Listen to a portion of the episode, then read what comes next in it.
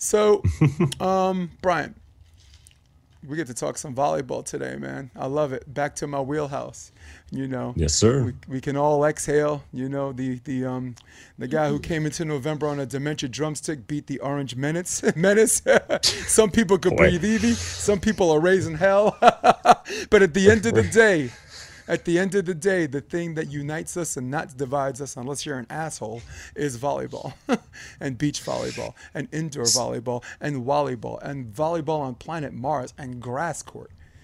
Here we are, man. My man from Chicago. So before we got on the podcast, we, you had this very interesting question. Like Rich Lambourne is like um, uh, Taylor Crabb and Jake Gibb's coach, and he was wondering like what did Lambourne bring to the table as a libero that could have helped um, Taylor Crabb improve his already already good and ferocious defense? And it's a good question, man. Let's start there.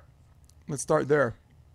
Yeah, you. Uh, I think we started. You were talking just about the the difference in experience of playing that certain pairs have in relation to their coach, and you think about. I think you brought up Gibb and Crabb and and Lambourne. He did play a little bit on the beach, but it was obviously after his um, indoor career. But one of the things that I've always felt watching Taylor Crabb that that makes him so incredible, his ability to read things at a at a quick note. You know, to to know hard driven when that ball's lining up inside outside you have so little time to to process that move your base to the right position and then get the dig um, and he does it as well as any player in the world i would argue so you wonder just just what translates from from lambourne's experience obviously you know dealing with with some pretty serious heat from the best indoor players in the world and what translates over to the beach is something that that i've never heard them talk about but I'd be curious to to hear, you know, maybe some of the tricks, and maybe Crabb and Lambourne don't want that out of the bag, especially until uh, the Olympics are over. But it, it'd be kind of interesting to know how that that translates. Yeah, man. For me, like as far as letting things out of the bag, every major sport that has success, that has big viewership, that has big popularity, everybody shares video with everybody. Because to them, the way you keep the your avid fans and keep them engaged, and the way you engage new fans, is if someone already knows what your strategy is, then you have to come up you have to reinvent you have to come up with, with ways to either work around that strategy or if you're just talented enough it's just like you you against me boom boom mano a mano. And volleyball's a weird weird sport where we, they ain't sharing no secrets. And and honestly that's why you can you can watch a random beach game and it's exciting from play one. And then and there's another beach game. You're just like oh my god i've seen this last year and the year before that and the year before that. Let me just go watch another match. Bye. You know so so so before so with that being said, I really like Taylor Crabb. I think it was his his defense as, as on a general level was always good, but I think it got better by um, just knowing his his limitations athletically. You know what I'm saying? Like knowing, you know, practicing, practicing, knowing what you can do and knowing what you can't do. And if you can't do something, you practice something till you can do it. And if you and if, if you still can't, then you find other ways. But I think the way his Twitch reaction, you know, on, on these fast ones and his ability to run basic run down anything that's up and down, anything that's up and down or slightly up and down, it's up um, has helped him improve. And and I, dare, I certainly don't think Rich Lambourne's going to hurt any of that. I thought he was already a ferocious defender before Rich Lamborn came along. But there's this level up thing where where um, people outside the United States are saying are saying Taylor Crabb, Taylor Crabb F, on the FIVB scene. Oh, best defender, Taylor Crabb. So now, you know, now he's got global recognition because of uh, the work he put in. So, Yeah, where, where were you? Yeah. It, it's just you know I think about that clip. I don't know if you saw it a couple months back where Gibb posted it, and uh, they're playing Lucena and Dalhausser, and Dalhausser options the ball and absolutely unloads on it from from right to left, and and Taylor dives into it, and and Gibb said he's like this is might be the best dig I've ever seen in my entire life. Yeah, it looked um, like a because you knew he was going to unload. Yeah. But if you've watched enough of his matches, it's not he's guessing. It's not luck. Like he has a very good ability. You know, it, it there's not a lot of time for it, but you see that ball drop. I think of uh, Schoonover. I don't know if you're Travis. Travis, yeah. Um, he was one of the first defenders that I really watched in person uh, when I was traveling with the NVL a little bit.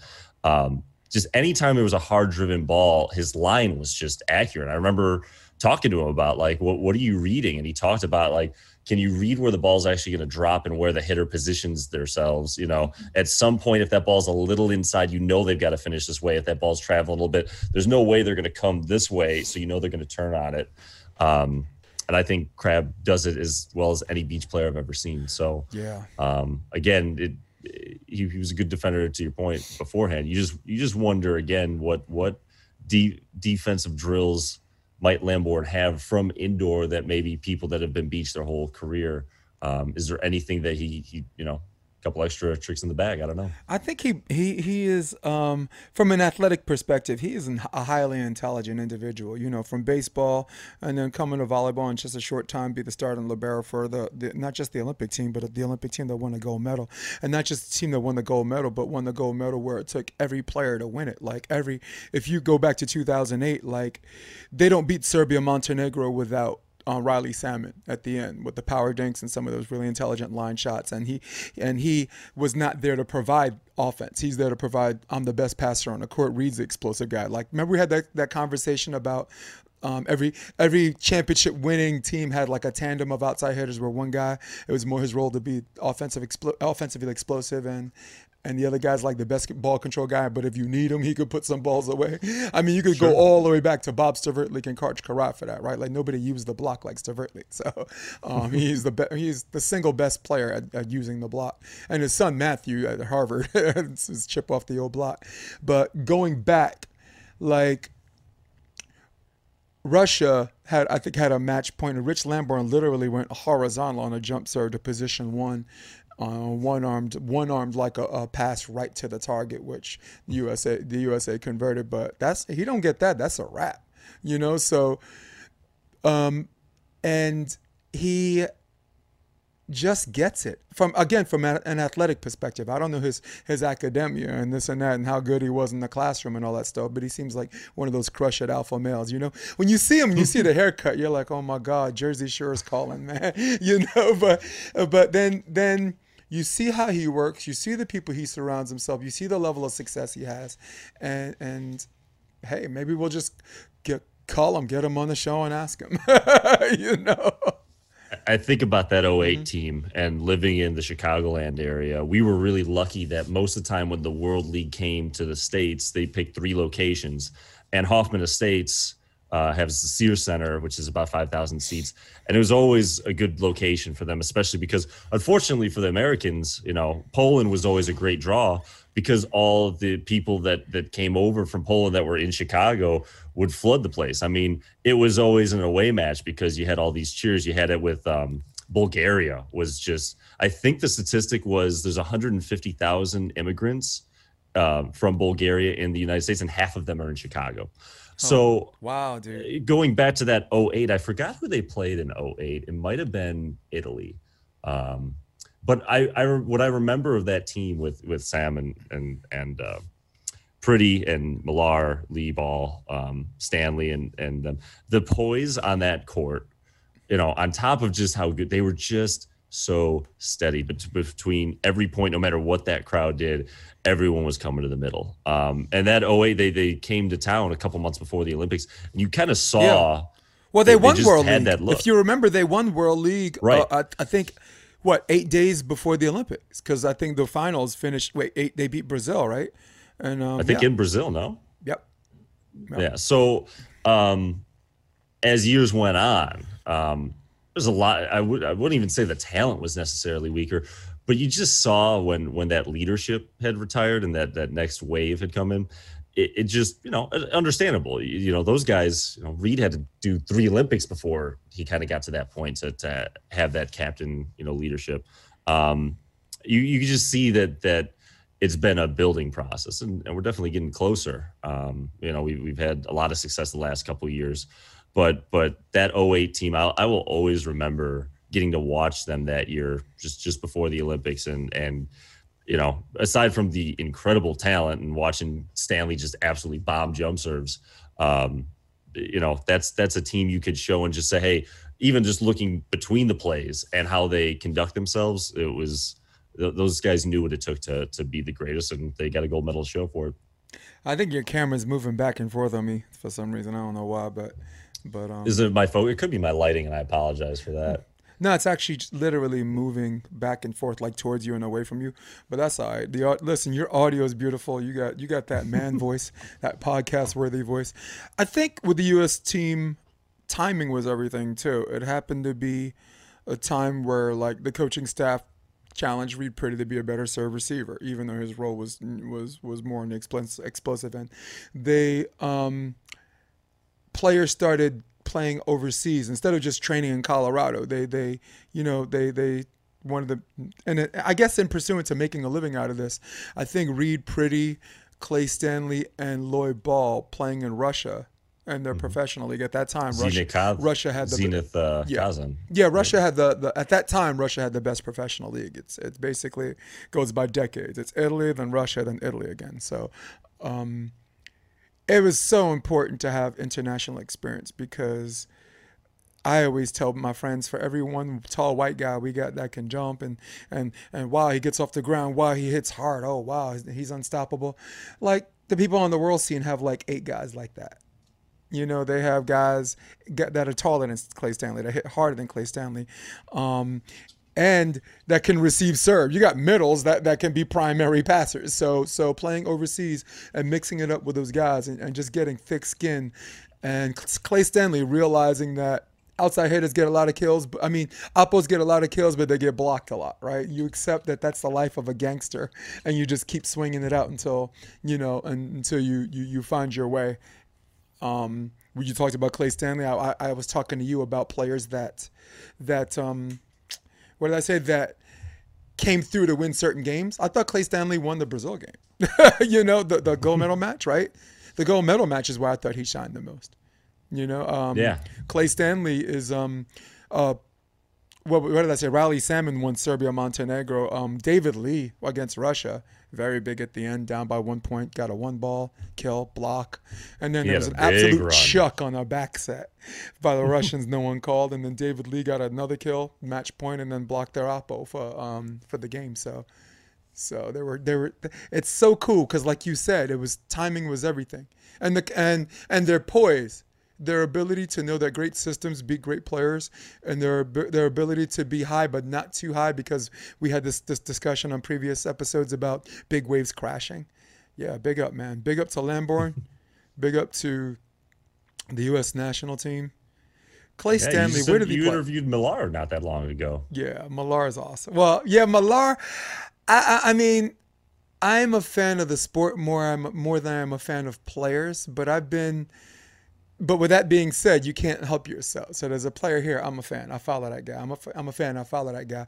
So I mean, I was fortunate enough to interview someone that I do follow, and and I had a ton of questions about Athens, know, the one where they didn't win it, you know, and what really happened out there. Um, if you remember, 15 up, Game Five against Athens in Greece, someone blew and the crowd blew a whistle, blew, and and the Greeks stopped playing, but you know who didn't stop playing? Millar on the quick set. yeah, pam, not my problem, you know. Right. So, yeah, but it was also a match. If people remember, and maybe I'm too old, it was a match where they were down twenty to twelve. Yeah. Um, set four, down two sets to one, against Barnett Greece. went off against Greece, in Athens. In Greece. Yeah. Yep. Bench and Lloyd Ball, put in Suxho you know, maybe hey, let's give the kid some playing time. He's gonna be around for next Olympics. And and what did they do, man? They came back. Kevin Barnett uh, got some pretty caught timely fire. kills. Got some, pre- yeah, didn't he? Didn't he? Yeah, yeah. He, he, caught fire, man.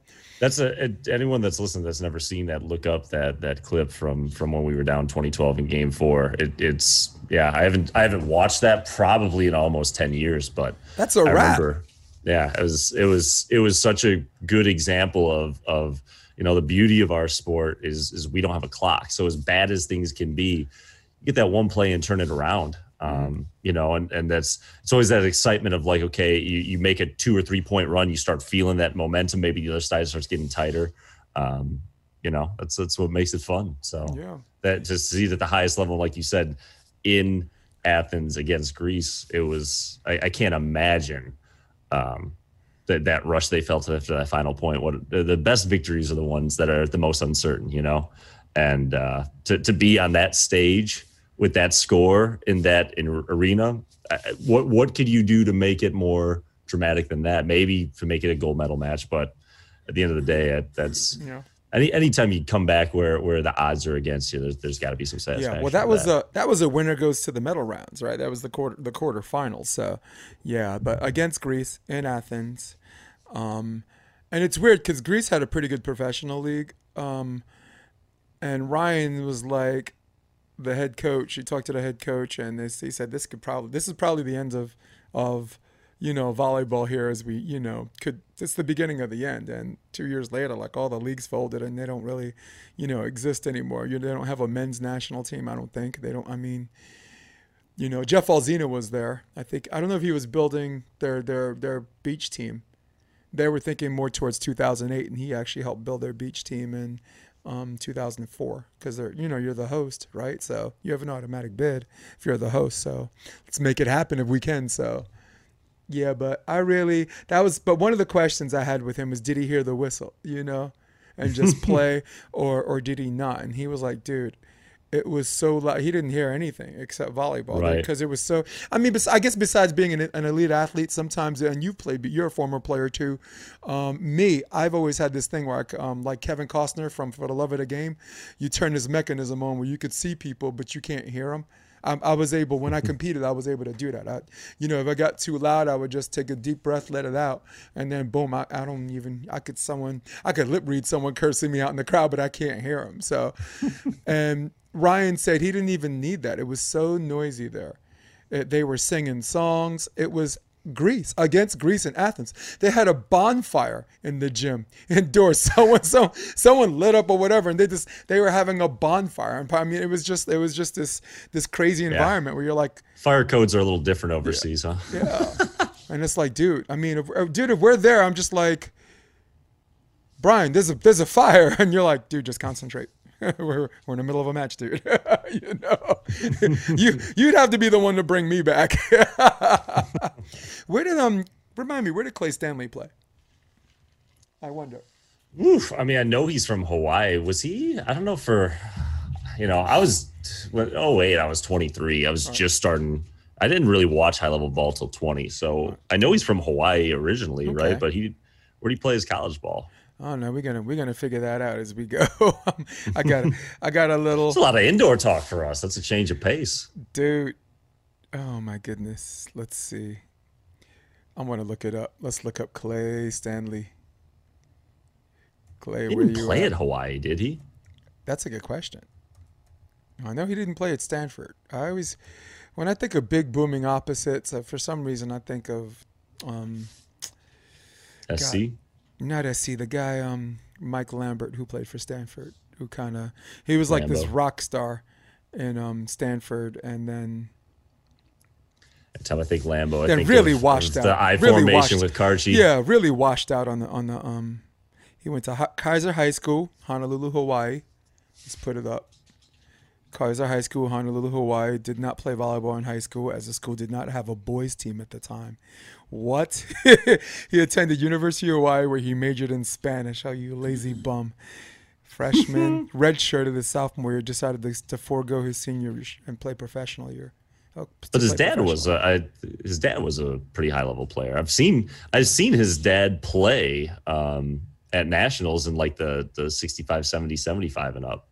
Yep. Stanley's father played in the six, 1968 Olympic Games, and is in the yeah, a bunch Hall of those of guys on the 68 team play together in the in the older uh, divisions sometimes. So I mean, again, it's been man, I've not played nationals since I did once in 17, but before that 13, and I think my first year was 05. So yeah, Butch May played on that team, six, 1968. Misty's father, you know.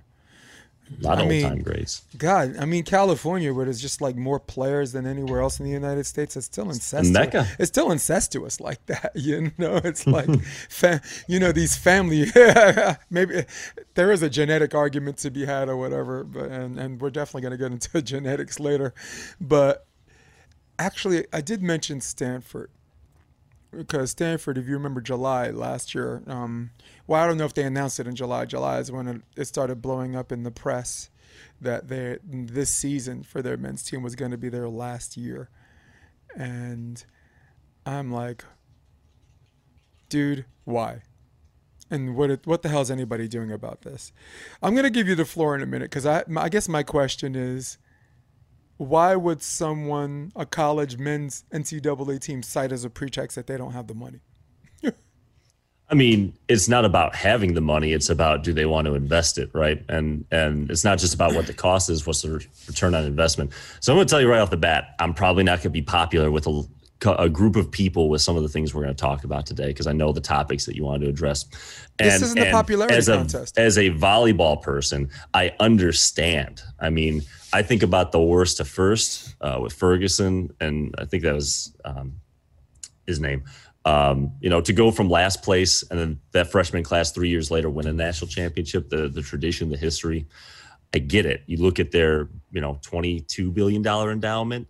I get it but I also recognize the fact that that um, aside from what Hawaii for the women at one point in Nebraska, every we're an Olympic sport. We we at the end of the day for college sports, you've got football and basketball that are generating money, and those took a huge hit. Um, I don't know if it's accurate, but Coach K said in an interview early on in the pandemic that March Madness accounts for 98% of the NCAA revenue throughout the year.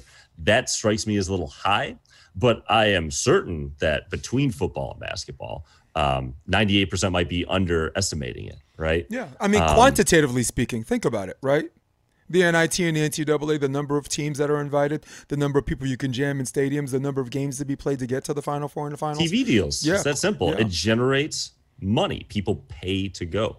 Um, and, you know, Kathy DeBoer from the AVCA has been straightforward well before the pandemic about the concern that as the Power Five conferences um, sought to maybe even start their own thing beyond the NCAA, um, as their TV deals became more exclusive to to those industries, how we would see mid tier programs um, possibly be dissolved and stuff like that. Um, so you look at a pandemic and you look at everyone trying to to um, limit their losses. And you have to look at it as a school as a whole. Yeah, they've got 20. You don't get $22 billion in your endowment by throwing it recklessly. Um, it sucks. I, I, you know, my school closed completely um, May of 2019. You know, I, I know what it feels like to lose, you know, your tradition. I, I always dreamed our school finished sixth in the nation for D3 and 07, 08. I like the idea of eventually if there was a school hall of fame or, or you know, there was a lot of pride there. We, we, we did a lot to, to try and build that program up. Um, and we don't even have a campus to go back to. We don't have that, that feeling. I didn't even get to play a fourth year. I, I found out the night that I celebrated my senior year. Um, I, I'd, I'd given my coach the information to appeal um, for, for one more year of academic eligibility. Um, and she didn't even submit it and she didn't tell me about it and my captain had to come to me the morning of my um, of, the senior night match that I was considering myself junior said Bryan you have to let them do this for you. But I didn't have parents I didn't have anyone show like you know it was a very crappy ending but I made it through. Um, I know a lot of people are trying to raise money for the program and I hope that the school will consider that. But at the end of the day you know, even if all these people raise money for a year, okay, well, we don't have any idea right now what college is going to look like after this all settles down. We don't know what's going to change in regards to to um, you know on campus housing, pricing.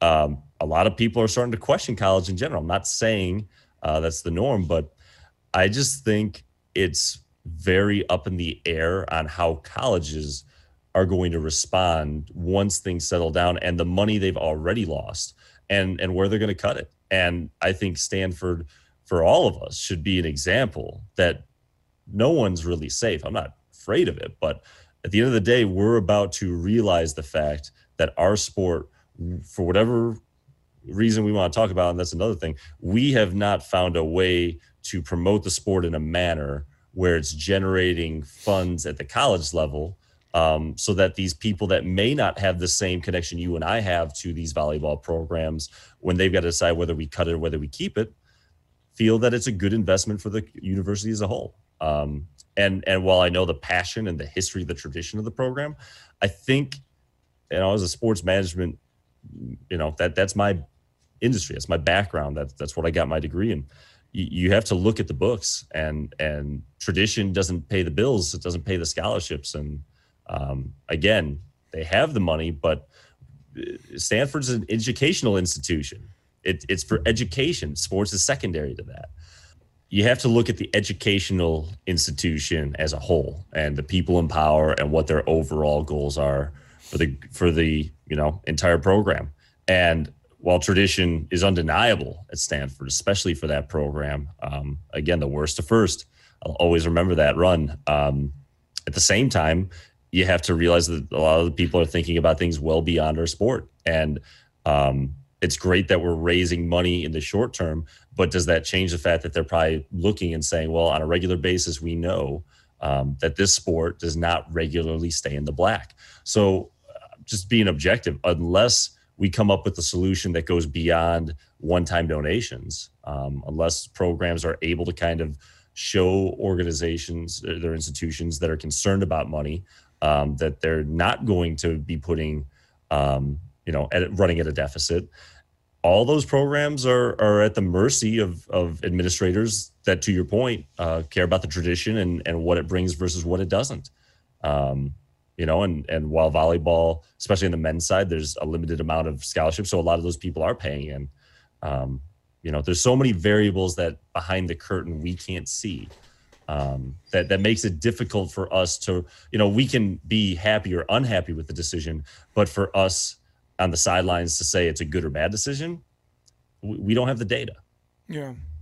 Well, for me, it, the, the, sad thing is, you though you are right that there's a whole bunch of things behind the curtain that we can't see, and, and I do I don't disagree with that, but I, I for many people I do disagree with just because there's a lot we don't see doesn't does does not automatically mean that just you know just because I don't understand how to how a steak is made doesn't doesn't mean I know nothing about steak, right? I don't need to be a chef to know what tastes like liver and what tastes like steak. And right now, um, I see I'm tasting liver, Mr. McDermand. Okay, you by your own admission, by our own admission NCAA uh, men's volleyball is the bastard child of NCAA sports. Okay, they only offered four. They only offer 4.5 scholarships, which was awesome back in the 90s when you had like an 11 person or 12 person roster. Right, you could give a full ride, or you could just go three full, three partial, or whatever. But slicing that pie up with these rosters that have as many as 18 people, UCLA had 22 people on their roster. Nonsense. Volleyball has been paying uh, their their way most of the way. And you have a but, school like Stanford that right, only me, rivals. I'm, I'm hold on, hold me, on, hold on. When you have a school like Stanford that only where only uh, only Harvard rivals the most sports, probably, it's inexcusable to have a sport that never brought money in uh, to the school in the first place to say we're we're cutting it because we don't have money. Go so ahead. so let me ask you in regards to Stanford, UCLA, Harvard, the three you said, if they cut this program those 17 or 18 roster spots, those people that were paying for their own way, but now are not going there. Are you telling me that that school with that prestige isn't going to fill that with another academic student? Is it genuinely bringing people in? You know, I went to Newberry College. Right. Yeah. And I would have never gone to Newberry College unless I played volleyball. Right. Mm-hmm. But Newberry was not, I mean, there, there's a reason we shut down. There was not the the supply exceeded the demand. There wasn't a lot of demand for for a school uh, like that. The staff was fantastic. I love that school, but it didn't have the same reputation. Stanford is never going to be hurting for applicants and people willing to pay to go there. So I, I'm not disagreeing that there are people that go to UCLA, that go to Stanford, that go to Harvard, that play on those teams, and their their um, tuition comes with it. Mm-hmm. But I will respectfully disagree about the idea that by cutting those programs, that those schools are going to lose out on those tuitions and enrollments because they're going to get it with academic schools. I'm not. I'm not talking about losing out, losing losing those students. Okay. I mean, if I were going to talk about losing students, I'd be contradicting myself because the the dumb jock is is more of a myth when it comes to college sports than it is than it is a reality. I mean, I don't know what the hell they were doing back in the 70s and the 80s where you got guys that are playing college basketball that couldn't even read a book. But but that doesn't pass anybody's sniff test now, it's particularly with men's volleyball. I did my own little personal study just with CUNYAC uh, men's teams um, uh, Division 3 or whatever and with Harvard and if you look at the banquets where they hand out awards for cumulative team GPAs men's volleyball ranks in, in, the top five in almost every single school. All right, absolutely. And and putting more money in doesn't mean you're recruiting a dumb athlete and we just, we let him go through. Um, Sherman was a 3.9 at Stanford. Uh, Andrew Luck, don't even get me started because he didn't study swimming pool maintenance. That dude was trying to be some kind of crazy engineer. so, so, so I don't buy that either. There, I mean, are the good students going to come there either uh, uh, as well? But they're how many times does someone jam a, a stadium with 10,000 people to watch a chemistry experiment. you know, it is just like the arts. What the hell is arts the art what the hell does the arts bring to the school? What kind of money does does that do? No, it's it's there for the same reason that sports is there. It's there for for community, it's there for unity and it's there for for um to teach people something um to teach people life other than just academics. Sorry, you're going to say something. Well, just to that point, I agree with you. But at the end of the day, like the elephant in the room we can't ignore is that with basketball and football, those create a community that create a profit. Mm-hmm. And while you can, you know, get some decent crowds at Stanford, at the end of the day, when it comes to the travel, to playing their away matches, when it comes to to you know staying where they stay, it's it's at a deficit. We're on the same page with that, right? They've always been at a deficit. That's right. That, that's my so, argument. They've always been at a deficit. And as far as traveling is concerned, they're the least travel team. You, I mean, to play Stanford, you have to be local, where they get their ass on a on a team bus and go there, or you come to them. They don't. They only and the only full time salary is the head coach all of the all the assistant coaching positions are, are volunteer assistants. Um, as far as getting a net or, or painting courts and stuff like that, they're already set up, all right, because they already have poles for the women's team. They already have a net that's interchangeable from seven four, seven four and an eighth to seven eleven and five eighths. Um, Four point five scholarships on an eight, on an eighteen person roster. Trust me, they that that that team. Are they losing money? Yes, but uh, losing money where it's breaking Stanford's bank? No, man, they're gonna have to miss. No one said it's breaking Stanford's bank, but, but, I reiterate, that's, but that's what I'm saying. The people that are making the decisions mm-hmm.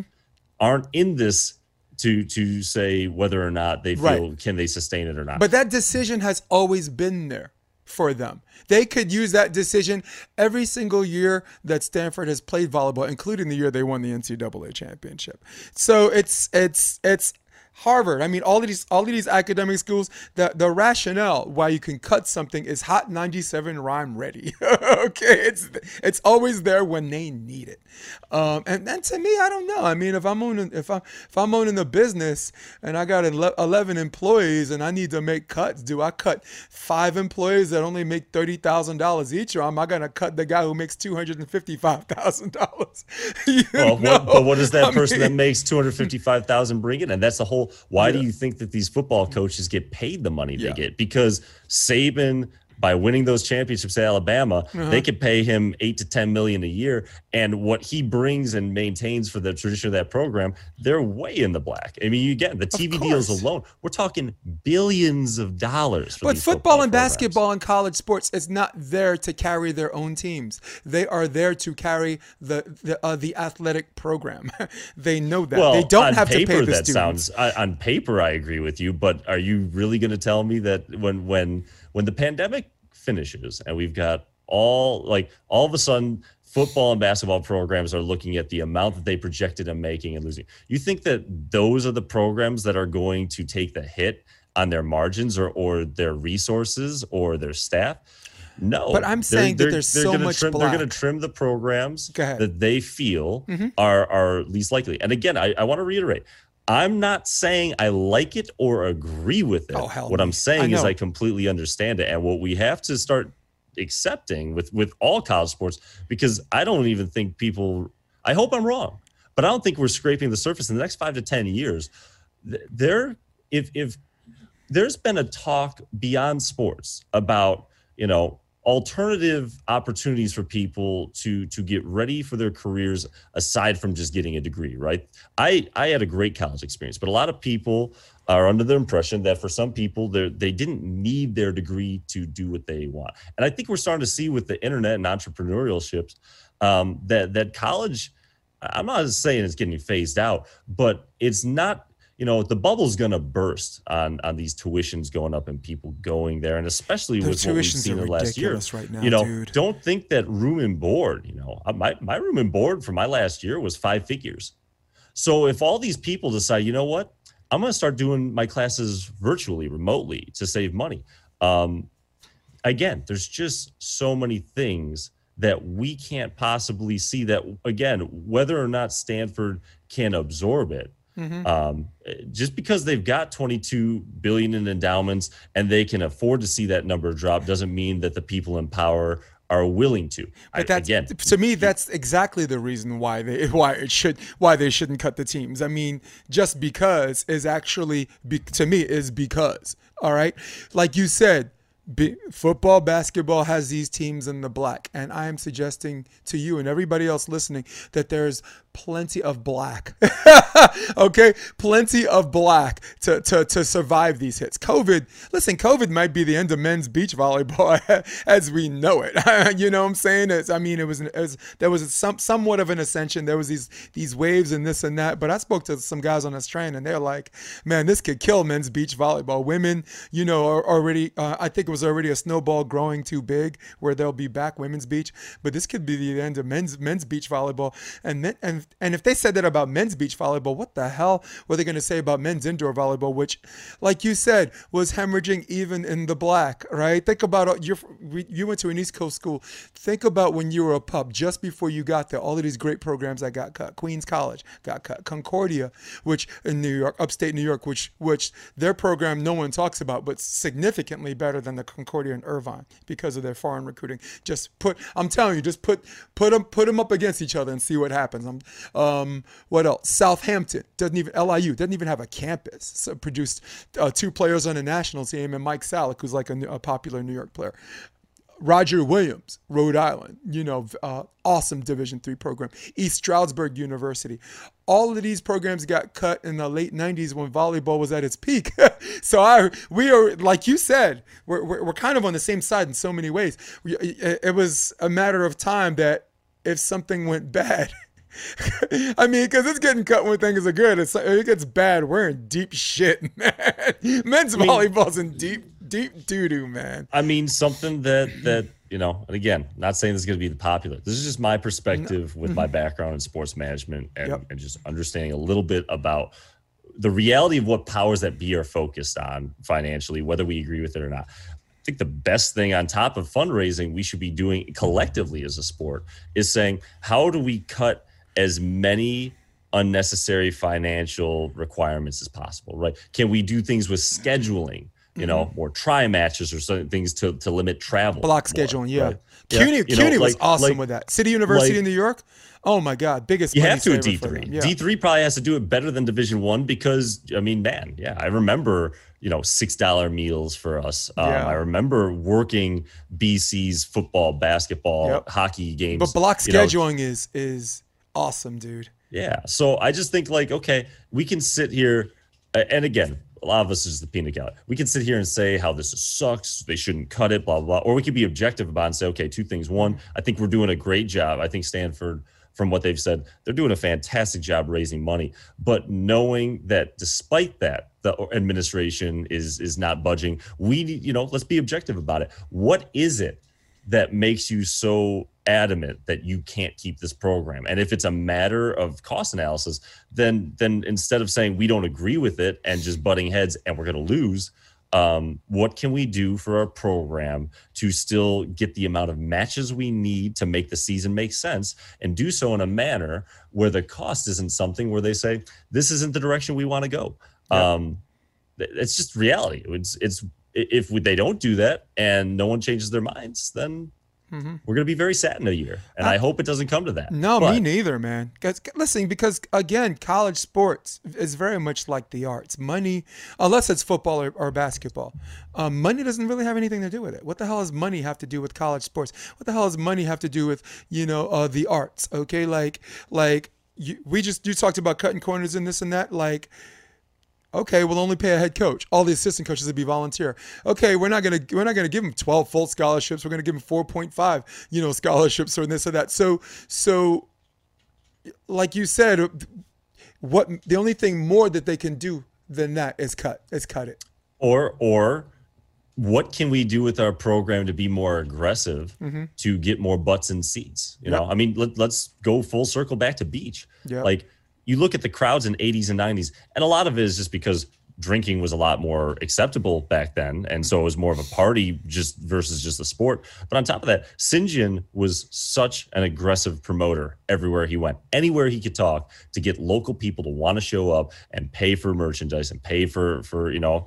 Pat Powers used to talk about those trucks that would come in with apparel, and people would line up, and it would be sold out by the end of it. Right? It's true. We haven't. I'm not saying it's anyone's fault, but it's just the reality that we haven't generated the interest in our sport where people will pay an amount of money in the same way that football and basketball has created. And and at some point we have to recognize that a lot of the money that has allowed us to run men's volleyball has been on the backs of those other sports. And if we're getting to a point with for whatever reason that that administrations are starting to look and say, we think we're about to take a huge financial hit, and where can we limit the damage? Um, I feel it's on us to figure out how do we make our sport that much marketable, which frankly we should have been doing for the last 10 to 20 no years doubt. anyways. Because if we had gotten to that point in advance, certain programs that may be on the chopping block might have been able to to um, avoid it. And but I know Brian, it's tough. Brian, why would they still say no if they're raising the money? Because okay, so so how much money are they raising? That's the question.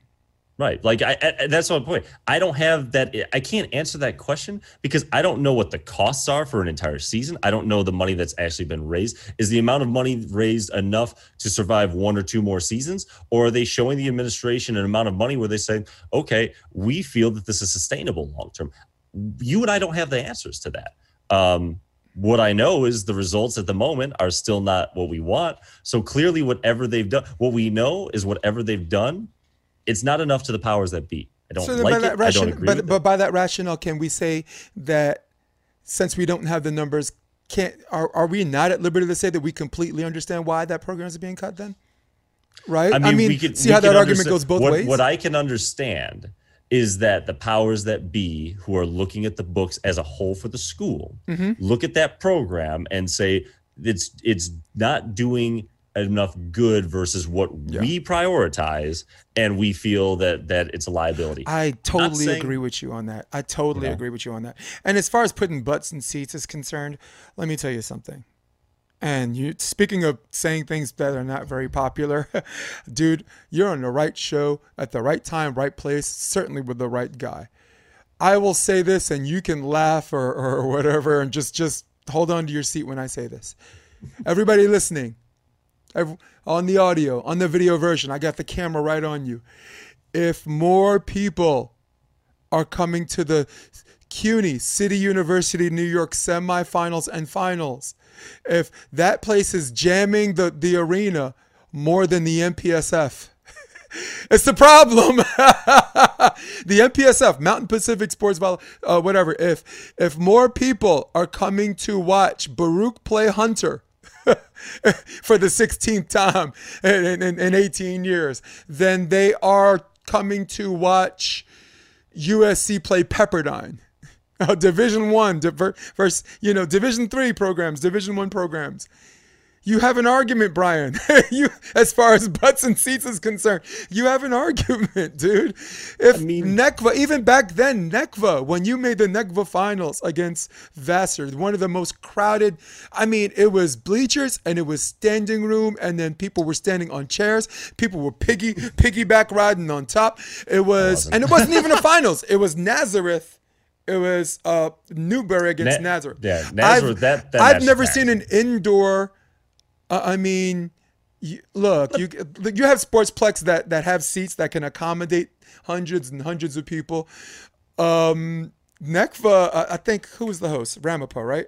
Yeah, it was in New Jersey. It was. I've never seen I've never seen an indoor event like that, and I'm like, why is NECVA jamming more people to put forget butts in seats, butts well, uh, butts on their feet, butts on shoulders than than the MPSF finals is. I'm I'm I'm gonna be objective as much as I'd love to say yeah, it was because the interest. Well, when you get 16 teams in one building for one, you know, single elimination winner take all tournament. Now, a lot of those seats were people that were participating, families of people that were participating. But yeah. What kept them there versus going to eat somewhere else and not participating and watching was there was a storyline. Every single person that was in that gym, right, was connected whether it was I'm watching people that just beat us, I want to see if they're going to make it. I'm watching the teams that we might play after, right? Maybe, you know, I, I was literally on Volley Talk interviewing guys, um, you know, Joe Trinzi from Stevens, um, you know, the Elms yeah. guys. I, yep. I would talk to them. I interviewed five or six people and posted on Volley Talk, and I asked everyone like, "Who's your underdog? Who's your team to watch? You know, who's your player to watch?" Right. So like we in our own community built this network of of storylines and relationships, and and you know with basketball and football. I think part of the allure is they've got pro leagues where there's like the drafts, right? So, so you know, I'm not even a huge football or basketball college fan, but I can name certain players and storylines because it dominates, right? And then people get interested in it. And something that we need to be able to do is is make these people more recognizable. We need people to not go because they want to watch good volleyball. We need people to want to go and have that energy of we're watching this team versus that team. And every point you feel that crowd go up or down with the results. I mean, that's we've talked about that with with AVP. That's one of the challenges is, you know, Chicago always gets good numbers. Yeah. But you don't feel that energy of like the crowd is rooting for one team versus the other. They don't identify with the the villain and the victor, right? Yeah. And so you don't and that's one of the like I think some of the most exciting volleyball um, events I've ever been to by far the one common trait they all have is whoever that crowd is even if it's only 500 to 1000 people you can tell that there's a dog that they're rooting for. And you could feel that excitement with every single point on who wins and loses. And i don't think that we've built that. Um, maybe you've done it in our small communities. Um, some schools do it better than others. I think lewis does a fantastic job of um, you know one thing you know the the coaches at Lewis, their their daughter was prematurely born, um, and they started a found, and she's doing great now, and they've started a foundation in her name, and and they've done events at the you know so for matches that are for the Ray Strong Foundation. And I think that's like finding ways to get involved with the community and then tie it into your athletic program. They have people that have been in the stands that have have connected with the Lewis program that had no interest in volleyball, but they were able to bring something that that people were able to connect with. And I think that is kind of the the that's the challenge for all of us as we go forward is we got to stop depending on those revenue sports. And if we don't like it and we don't like the way the administration says, then it's on what do you know? Hey, a lot of people don't like when they don't get to start. Well, yeah. what are you going to do to earn your playing time? It's true. There was, a boom, there was a boom period for men's volleyball in the early 90s. I mean, like Hawaii, University of Hawaii was in the semifinals. I mean, that was a basketball crowd. you, but it's got it's got to be every Penn match. State, it's got to we've got to we've got to make it a mm. must. It, it, doesn't have to be everyone at the but at, or at least dude, or at least the playoffs. I mean, if not every match, at least the playoffs. I mean, I mean, you were right on every point except except for people being at at NECVA's after they lost or whatever because that was a three day tournament, and a lot of those people, single elimination, a lot of those people were already gone, and the people that chose to come back, like you said, took the journey. So I definitely give you points on making on hammering in that point. I would also suggest to you, and a lot of people don't want to hear this, is be uh, a lot of the people that they enlist to run Division One sports and the AVP or whatever are people who think that star their their star power alone is going to generate the fan interest and attendance and unfortunately for them uh, their star power does not transcend two generations. It barely transcended one generation, and, and it's certainly not going to transcend two generations. You know, like you're talking about Sinjin, you're talking about Stoklos, right? Um, I'm a club coach for beach volleyball. Yeah, out of the 18 girls, I was, I was, I mean, I was, I was at Endless Summer. Um, out of the 18 girls, uh, how many of them knew who Sinjin Smith was? How many of them knew who Randy Stoklos was? One, two. Okay. Uh, oh, I'm wrong. Five of them did. That's five out of 18. Even if I'm wrong, I'm, I'm still wrong. I- and- I'd take I'm the- still wrong. and. I'm still wrong and make my point. You know. So Sure. um, it's about, like you said, enlisting the right people. Uh, um, that well, I guess from a business perspective, enlisting the right people who are good at marketing and, and promoting the sport and finding ways to put butts in seats. But I think personalities like I don't know if you know who Rob Sparrow is, man. I would I would have that guy commentating at every single game. I mean, anyone that's listened to him is being like, I wonder when the next game is because he takes you on his journey. Kevin Barnett is an indoor king. At Kevin Barnett, a lot of times I'll watch an international game and if it's not him, I'll just watch it on mute or whatever. You know, what I mean, I've been teasing this guy. It's been like crap on Kevin Barnett month every month as far as his commentary on beach volleyball. But my resolution is to is to put some respect on that man's name because I thought I crapped on him too much last year. Uh, but but personalities like that, uh, uh, maybe I'll, I'll even go so, so far as to say me. I called all of Pepperdine's home and someone taps me on the shoulder. Hey, my friends are listening from in Wisconsin. you know what I'm saying? And they think you're awesome. You know, so start generating some of those those thing the, the those things where just oh we're great. Ooh, I'm, ooh, I'm, I'm, I'm, I sound like I'm crapping on people. We're great. Come and see me, and if you don't come see me, then you know you don't know what you're doing. You know, so there's Oh, we got- there's, got- there's a high level of fake it. arrogance with with volleyball from from uh, two generations ago, where y'all need to. And I'm speaking as a 50 year old, someone that that was not not just some young guy crapping on old people. No, I was there. I saw. It. So you like you and me, we did see the waves you know? And that wave was big and i was like man when it crashes i wonder who they're gonna blame. I wonder who they're gonna blame. Not if it crashes when it crashes. So sorry what were you gonna say but No, it's just you know, mm-hmm. I th- I think it, it's if I was if I had to be like, okay, you have to try and fix the situation. Mm-hmm. All I know is I would be trying to figure out who, who are our people we can market the most, mm-hmm. right? What are the storylines? I want to build the storylines of when we've got a match coming up. Who are the villain? You know, the superstars on the other team. What their stories are, right?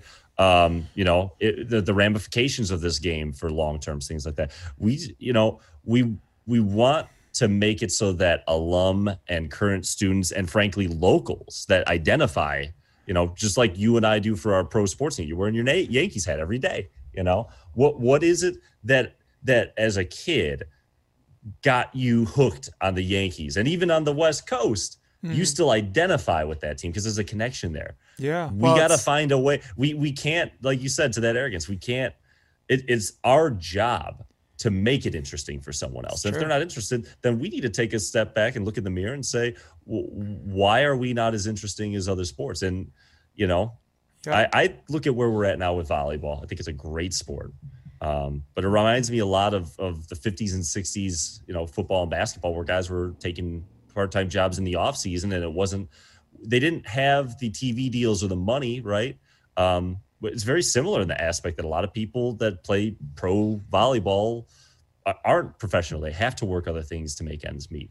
Um, and you saw in basketball like march madness and bird versus magic coming to the nba you started to get these personalities and these rivalries that excited people even if they weren't originally connected to it yeah well yeah, and i think we're getting closer rising but- tides lifts all ships right yeah, i mean we're at getting closer, and especially with the internet. And I like, you know, hopefully Yeah. this this new league that they're trying in Texas, it's going to be an interesting test run. But I'll I'll tell you, I'm a volleyball person. Um, I know I I I'm not. I'm Go on. Maybe people. Are I don't. I don't. I'm not that interested right now. I don't connect No. right now with with some of the people. I want to, Mm-hmm. uh, but but you know what? People are busy. I'm a volleyball guy, and I'm busy. Yeah. So so well the I'm league i mean the, the league can't survive exclusively on purist on what? on on volleyball purist. Vol, uh, Right. on, on on volleyball super enthusiast. You know, I mean, we need volleyball casuals. We need people that that never played the sport but see something. Wow, that's interesting. I want to know more. Like MMA. Look at mixed martial arts, right? How long were they in? How long was the UFC in the red? They were going to fold when Dana bought that that company, and then he, he made a bold move. The Ultimate Fighter, the finale. Forrest Griffin's a, a really cool personality. Stefan Stephan Bonnar. These these two awesome personalities punching each other in the face. Then all of a sudden, then comes Ronda Rousey, right? Who you know, Dana said there wouldn't, there will never be women in, in the UFC, and his most popular fighter at the time was was Ronda Rousey, and then comes Conor McGregor, and then they really took off. So, so you're right, there are personalities, and I mean, yeah, you're right. As they, there has to be a way to say, I want, you know, for the casual fan who, who knows the sport, or or maybe people don't, don't play the sport at all, to be like, hey, I want to know more, or I want to see more. And and you know, I I obviously you have to do it in a, in a legal way but man the, those those camps that you're able to run for kids like i would be put anything i can do to get involved with the local community that already like the sport but to connect that community with my players mm-hmm. um, you know you're going to get kids a lot more interested at, for our sport going to these matches you know, imagine if they got to learn how to serve or pass from from the kids, you know, from the players on these programs and whatnot.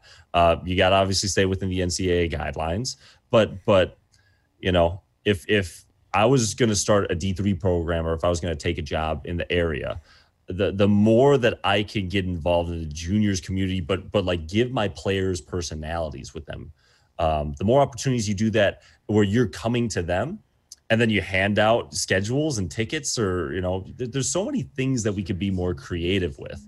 Um, you know eventually i know we're probably going to start talking about the current situation and uh, what we're doing.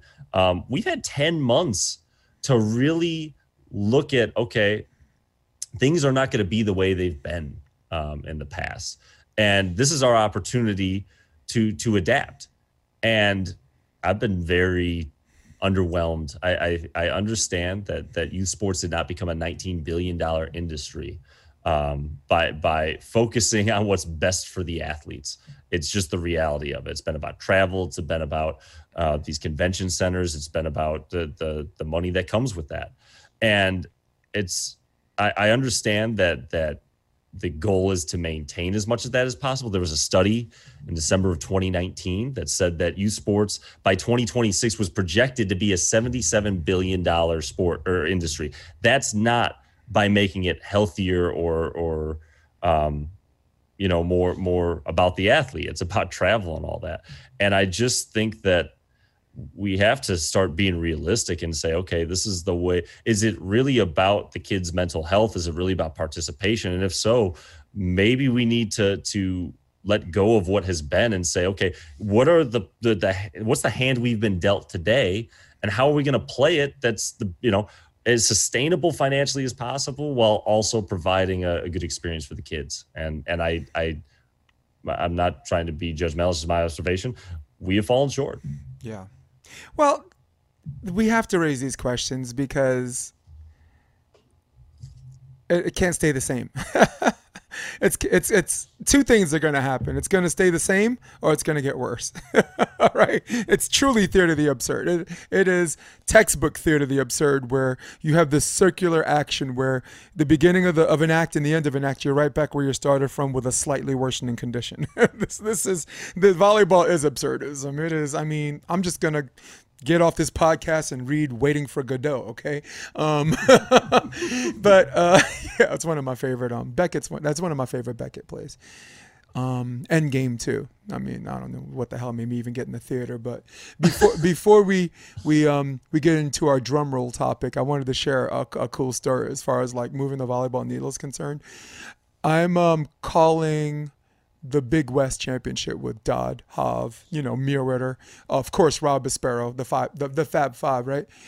And Stoklos comes up, you know, and uh, and I wanted a picture with him because you know because that's dude that's Rolo Vincent right so and He's and time great and even too. though I wasn't a huge avid follower of him and I'm not and as a New Yorker I'm not running to take pictures with someone to me just shaking their hand looking them in the eye is good enough but for no reason at all, I wanted the picture with him and Sinjin, who was who was if you appreciate the sto- yeah. the history of the mm-hmm. sport, yep. you don't have to be a fan of him nah, to just recognize his hell role. yeah. Like I didn't I even mean- want to. Like I I saw Anderson Silva the other day, and I didn't want a picture. I just wanted to shake his hand because to me, it's just about what I think and not what everybody else thinks. You know. But so he comes up to me, he's like, he's like, so how much are they paying you? and I looked at him, and I used the N word. I said, Nick, I said, Nick, I, I said, I don't talk about money with you. What, you. what? How much are they paying me? We gotta go somewhere with that. So because I knew why he was asking me that. He was um was one of the people that was on the original team of the five broadcasters calling the matches, and they went with me and not with him. So he was asking me that because he wanted to know if they went with me because I was I was less money. so I was like, you know what? Ain't no, but is just you and me. This is what they paying me. And then he he looks me in the eye and he shakes my hand and says, "You're the man," and walks away. and I thought that was a cool story. That's a cool story, absolutely. Yeah, because no, but when he first asked me that, I'm like, man, you better man, get out of here. How much do you make? He's got some stones. Yeah, you got some right. He's got some uh, gonads. Um, but that was a cool story I wanted to share as far as like moving the volleyball needle and who was who was interesting. And I'm not saying I'm more interesting than Randy Stoklos. He's the most interesting man in the history of volleyball. I was just trying to make an example of um, star power transcending generations and star power versus who can do the job the best right here, right now, right? Out of that five person team between Dodd or whatever, who's the biggest star? Mike Dodd, right? But who's the best commentator and play by play guy? Probably Rob, you know? And I'm only saying, and I'm only saying that because I don't feel like tooting my own horn today. Come on, it's me. It's dude, it's me. It's Don't Bryan, get to the top without a little ego. me. John McEnroe used to No, talk but- about it. No, but speaking out of myself and and and to like forget who you are, forget you know what you did 20 years ago. Can you can you do the effing job right here? Can you do it? Yes or no? And and that's that's so important in what we were discussing. Um, man, we're deep into it, but I um I wanted to bring this topic up because I brought it up the last five episodes, and I just wanted different inputs and different uh, t- uh, takes. Um, and it's basically transgender in sports. All right, I talked to Bree Scarborough about it. I talked Oh to my God! I talked to right. Bree, well, I talked to Bree Scarborough about it. I talked to Robert Sparrow about it. I talked to um, Wendy Jones, who's who's America's power mom. She has a, son at Stanford and has a daughter at TCU and has another girl who's who's killing it, who's gonna who's gonna play college volleyball as well. So she's um the founder of the Optimist Journal. She's also an, a savage player, beach player herself. But for me, I wanted to talk to people who were specialists in the group in, in, the field of, of you know transgender operations and surgeries and and and also the mental the, state of mind. Like some people are are just um, maybe more transvestite than transgender, right? As far as plumbing is concerned and this and that. So I mean, people are gonna have to forgive my terminology, but I'm, I'm just a kid from Brooklyn, but because it's volleyball and because it's sports and because sports is our wheelhouse, we have every right to opine on this as much as the people who are on this are the science. But I did cover my bases because the bigger topic for transgender sports, and I'm gonna give you the floor in a minute.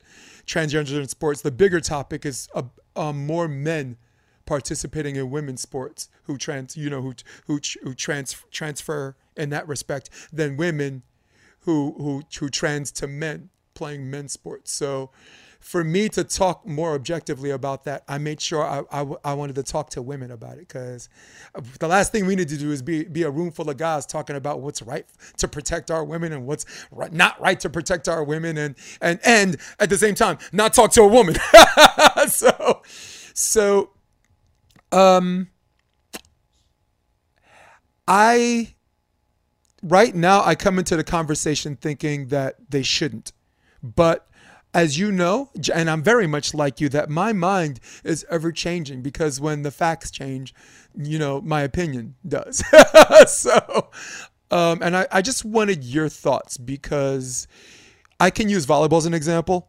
There's a um, there's a transgender uh, athlete playing in um, women a women's pro league in Brazil right now.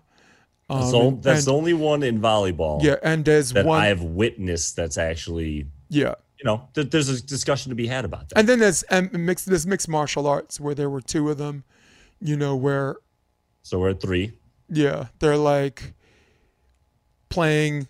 I mean, a woman who transcends into a man, and within eight months is is in a woman's 135 pound division, just, which is just, which is different than which is different than the current chicks. I mean, well, is, it's a that's sport. different than the uh, the the current guidelines from what I've read. And I'm going to tell you right now, please. I, what we're going to talk about is what is really important down the road. Um, but but I will say that I believe for for high school sports with this new uh, line that there has to be at least one year of a transition, mm-hmm. and that studies show that typically after that full um, cycle of of whatever you want to call it. Again, I'm a volleyball coach. Um, that that studies show that there is a different. It does. This doesn't matter. Let, let's let's back up a step the the real issue that I've seen the the argument from the articles I've read is is about um, basically injustice in in competition. Is that is that what we're really debating? It's, let's take transgender. It's about is this fair or not? Is is is there equal opportunities for people? Is is is is transgender people joining taking away opportunities from high school girls? That that's the argument, right? I think in terms of the way I introduced the argument, yes.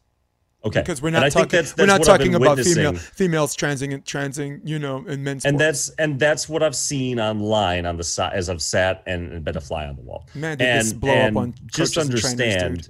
Um, I'm I'm coming from. I have worked in youth sports uh, for the better part of 16 years, and I consider myself very focused on making sure that every single kid gets the same opportunity. Yep. So these people that are wasting their time, and forgive me, but I'm just going to say, I feel we're wasting our time talking about this. If that's really the core value of why um, we feel that that the, the issue is that this is unfair. Well, I'd like all of you to come to me and let's have a conversation about um, the elite club that takes their 13 year olds and lines them up on the wall by height and the tallest 10 are on the ones team and gets high level coaching regardless of whether they can pick up a ball or not if they've got two left feet or no thumbs and the 5-3 athlete that's a superstar a hard worker she's going to be on the eights team and coached by a 17 year old i'd like to talk about the fact that we've got a three hour class that really just talks about how not to get sued. Don't touch the kids. Don't be alone with the kids. You know, liability, etc. And that's all it takes to be a club coach. And the disparity between the opportunities we give kids as young as 11, 12, 13, um, based on their natural ability, and how certain kids get certain opportunities for growth and others don't. And we're not even talking about the fact that that we have made this sport as we're now a, a billion dollar industry. Um, we we we don't give equal opportunity to all kids. So I'm going to sit here and tell you that that in certain situations, I am sure that there are are some people that are going to make that transition, and by playing female sports, there's going to be an argument to be made that that you've got someone that genetically is playing at an advantage. I'm sure that's somewhere.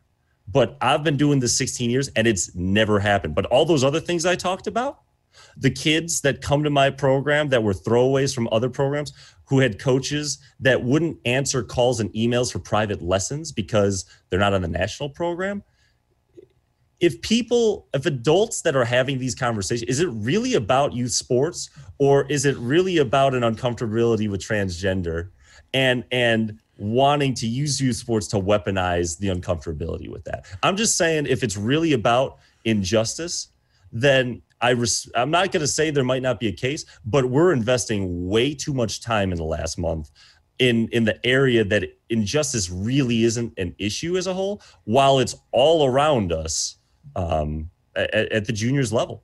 And that's I, where my frustration comes in with well, that conversation. Your frustration is a very strong argument in, in, terms of juniors level. Okay, I mean, you you um, I gave you three samples and you're you're, you're counting upwards, uh, and you're probably suggesting the sample size is so small it shouldn't even be a, it shouldn't even be a national gym. shouldn't even be a national argument. So take your argument right now, multiply it by three, and I give you youth sports. All right, because the, all of the arguments that I was making was in terms of professional sports. I brought up the Brazilian player. I brought up Fallon Fox, who's the um, uh, female or, or the trans transgender athlete um, fighting in mixed martial arts. Star- absolutely just starching girls. Um, looking variable though, you look at the record that she has one loss, and I'm like, wow, who's the alpha chick? who's the alpha chick that decided she wasn't gonna lose today? So, but it's it's it's to me, I don't see the big argument in youth sports because the sample size is so small, where like But that's where the dude, you're not even it shouldn't even be in that argument because to me, who the hell is gonna have a trans operation before they even they're even fully grown? Who's gonna Who's gonna Who's thinking about sex change when they're not even thinking about sex? Uh, I mean, so uh, um, I'm just telling you, uh, as a con- like yeah. on social media, the debates that are being talked about with transgender, Just it is blowing up. absolutely and and I'll tell you the the articles that typically I'm watching. There's this one person specifically who has had their books pulled Mm-hmm. from places like Target because of the transphobic um, ideology behind it. I don't it. know about phobic though. I don't think those are the two. If- I don't think those are the I'm two. Not, the, I'm not the two, the plug. I'm not gonna plug this person's book title. Okay. It is transphobic. Oh, it's not debatable. No, It- it- individual. it- it is absolute. This person has no background in youth sports, but they did an opinion piece on the Wall Street Journal that totally used youth sports as the reason that the exact title of the article was um, paraphrasing biden's first day in office is the beginning of the end of girls sports Oh, that article that was like so mix- misleading. but pe- but that I'm was such a misleading I'm- article too. but people are talking based on that. People are arguing based on it. The majority of the conversations I'm seeing on social media, and no disrespect, Jason, if you've been talking strictly on the pro and those specific situations, I never even talked about youth sports when it comes to transgender. But I'm just telling you Because to me, I'm like, I'm- who the hell even has that? Who who the hell even has an operation before they're 18? Before what they're I'm- even fully grown? but it's happening. And the and but but again, the point is is on social media, the conversation I'm seeing, and I'm seeing some heavy hitters, is about coaches and trainers how this is going 800 to affect 800 posts, opportunity. dude. What they're talking about is high school kids. uh, Transgender kids going to play women's sports and then qualifying and knocking someone else out and ruining their college opportunity. And it's just crap. So I, I, yeah. reiterate. If Honestly, if there's an argument- if, if Sorry, concer- Sorry, if there's an argument where transgender athletes should be allowed to participate in any sport they want, I think youth sports should be the argument because as far as uh, hormones and, hum- and human growth, uh, uh, human uh, growth hormone rep- replacement and and uh, or therapy and whatnot, they are literally still growing as childs to teens to adults. So they're not like full adults where their bone structure and their bone densities are already identifies with being a male, where they come into a sport already as an advantage. So I, I, I came in a little bit naked on my research. I have some research, but but none of it applies to youth sports. You know what I'm saying? And like you yeah. said, um, the science says one year. My science, the, my science. I'm on WebMD, and and and um, I also talked to some people. They said probably a year and a half, um, as far as like full transition, and as far as um, TRT or as far as HRT is concerned. Um, but I will say this: I don't. Why- some- why somewhere spend between so no, but somewhere time- between this transphobic idiot you're talking about, and and between the other person that's like, oh, I don't see the argument, is this big gray area that if anyone that sees Fallon Fox fight, or anyone that sees this this Brazilian player play on a woman's height net, anyone that sees that happen, and just and anyone that says anyone that doesn't think we shouldn't have a conversation about that is not being honest either. I'm not saying okay, ban them all, th- but I'm not saying ban them all. I'm just saying I don't think someone should be considered transphobic by saying we should just we should have a conversation. Let's have a conversation about that. that's not but okay, that's not but transphobic. I'm I'm- I'm not saying everyone that's having the conversation is No. transphobic. What I'm saying is the person of that article was transphobic. That's the only person I was saying. What's but this what I'm person's saying name? We- furthermore we need to put is him if on what- blast. If if people are are genuinely caring about the kids, Mm-hmm. and people are genuinely caring about opportunities. To waste time talking about something that is such a small percentage. And I'm not saying when those situations happen that the people involved in that situation shouldn't be making decisions. But I'm sitting here watching what's happening in my local community, and there are just so many more important things on that subject matter of equal opportunities for kids that that you know if it's really about the kids or if it's really about the participation I, I take don't take this wrong way, Jason. I don't want to waste my time talking about a pro player in Brazil when I've got kids locally that I'm trying to help. I just it's not worth my time. Yeah. It, and and if it ends up coming to my community and it's affecting the the dynamic of competition in my area, at that point I will look at the data I have in front of me and then I'll make a decision on how I feel about it at that point. But right now, Is this- that has on, literally is- is- happened zero times in my entire coaching. No, career. listen, but this is, I I mean, honestly, your your argument is very very acute uh, to to um um. Not limited to, but certainly included to youth sports and how it applies to you and, and, and how it applies to your wheelhouse, where I will call you the expert. okay, you are an expert at, at juniors coach. You are you are a professional. You are um, respected uh, on on a on a on a on a near national scale. Certainly in your region. You know, I mean, I, I that the reason why I even brought it up is because I wanted your perspective and and in your wheelhouse and, and what you can speak to and what you know and and and then we put our heads together and we and we and we have this colorful conversation. Hold on a second. Was this um was this the article? Was it Francesca Fontana? Nope. No, Wall Street Journal. No. No, it was. Okay. Uh, All right. it was, I, and I don't even want to give it credit because I don't want to give this person a platform. Ah. because again, I I have no respect for someone Right. that's going to weaponize people's love for their kids and the kids they coach Yep. against people. that- You know, it really is a hidden veil about you know again Bi- Biden's first day in office. It isn't about transgender in No. sports, and they're using it to push an agenda and their book. That um, was so funny. it's like don't it's, even put. do you hear that? It's like them oh, it's but it's- just so so just I just want to make this clear, and I apologize. Just just you know, Jason, For if what? you want to talk to me about Apologize for my what? perspective about Brazil and and and this MMA thing, I don't care. Just Good. because I'm just telling you, I'm in as we speak Mm-hmm. right now, Jason. I am in the trenches. I am navigating a pandemic, and and I appreciate you calling me an expert. The reality is, is I'm treated like an idiot in my community right now because well, welcome to the world of experts. Because 15 minutes away i've got my other place with indoor sand who is allowing people to play without masks which is against the health code Bryan? i'm just i'm dealing with the fact right now that there are bigger issues than what one pro transgender i'll let brazil figure that out. Bryan, what level of person is, is called an idiot more than anyone? Experts.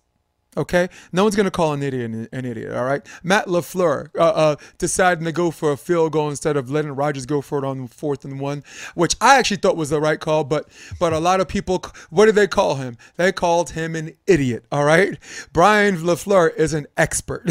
he won 13, 13. They were thirteen and three two consecutive years when Rodgers, you know, was there the whole time and and I guess that's probably Rodgers average but but you are an expert and you will be called an and it won't be and you will be called an idiot but not by me. I I I, I called you on this because you're not going to give me the same opinion as I got from Bree Scarborough, who's an active player in Florida.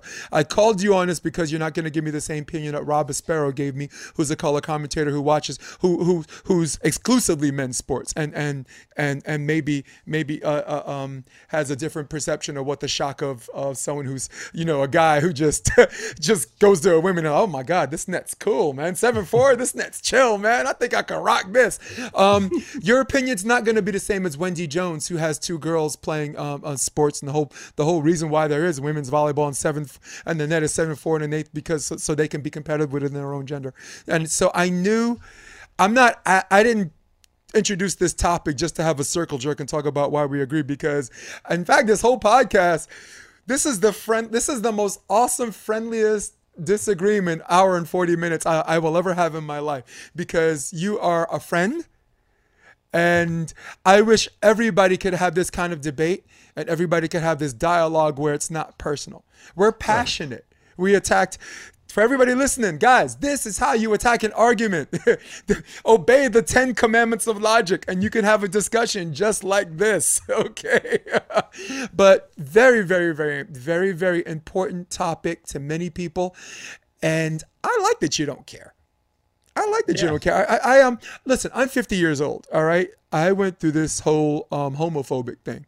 I grew up um um when I say I grew up Christian, There's there's levels of Christian, all right. There's the you know oh there's the Catholic people, and there's the the the Southern gone at last, gone at last. yes, my sins they're gone at last. Um, and then there's black churches, Assemblies of God, uh, Pentecostal church. People are dancing up and down the aisles, flipping. And if, if you don't know if you're going to heaven or hell, you going to hell. That's the church I grew up in. So I had to deal with um, homophobic um, behavior on my part that generated from nothing.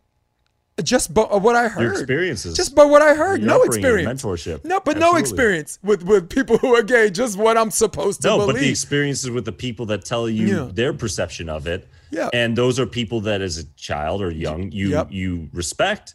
So when they say it, why would you question it at the time? Because you don't know any different.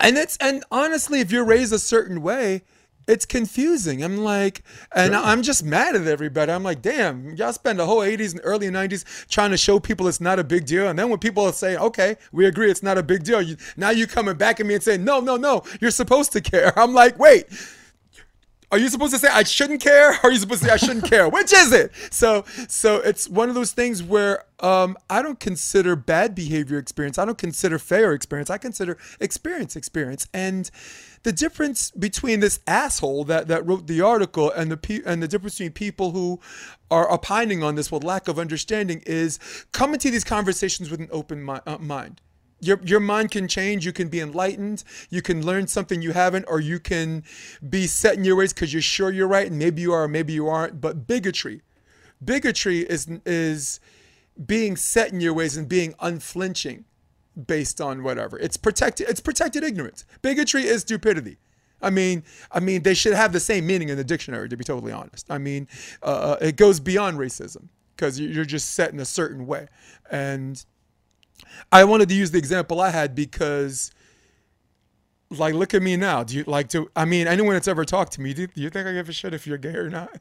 you know, you you know, and and like all of my friends who are homophobic, get over yourselves. Like a lot of my friends who are homophobic, they're they're like just because the person's gay that they they might like them. I'm like, no, nobody wants your raggedy ass.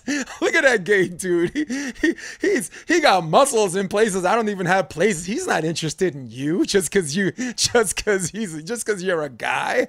So so there's so many colors that go to it, but to me, I, I concluded one way. You should care in a positive way, or you shouldn't just you shouldn't care at all. Just let everybody do whatever they want to do. Everybody else leave everybody else alone.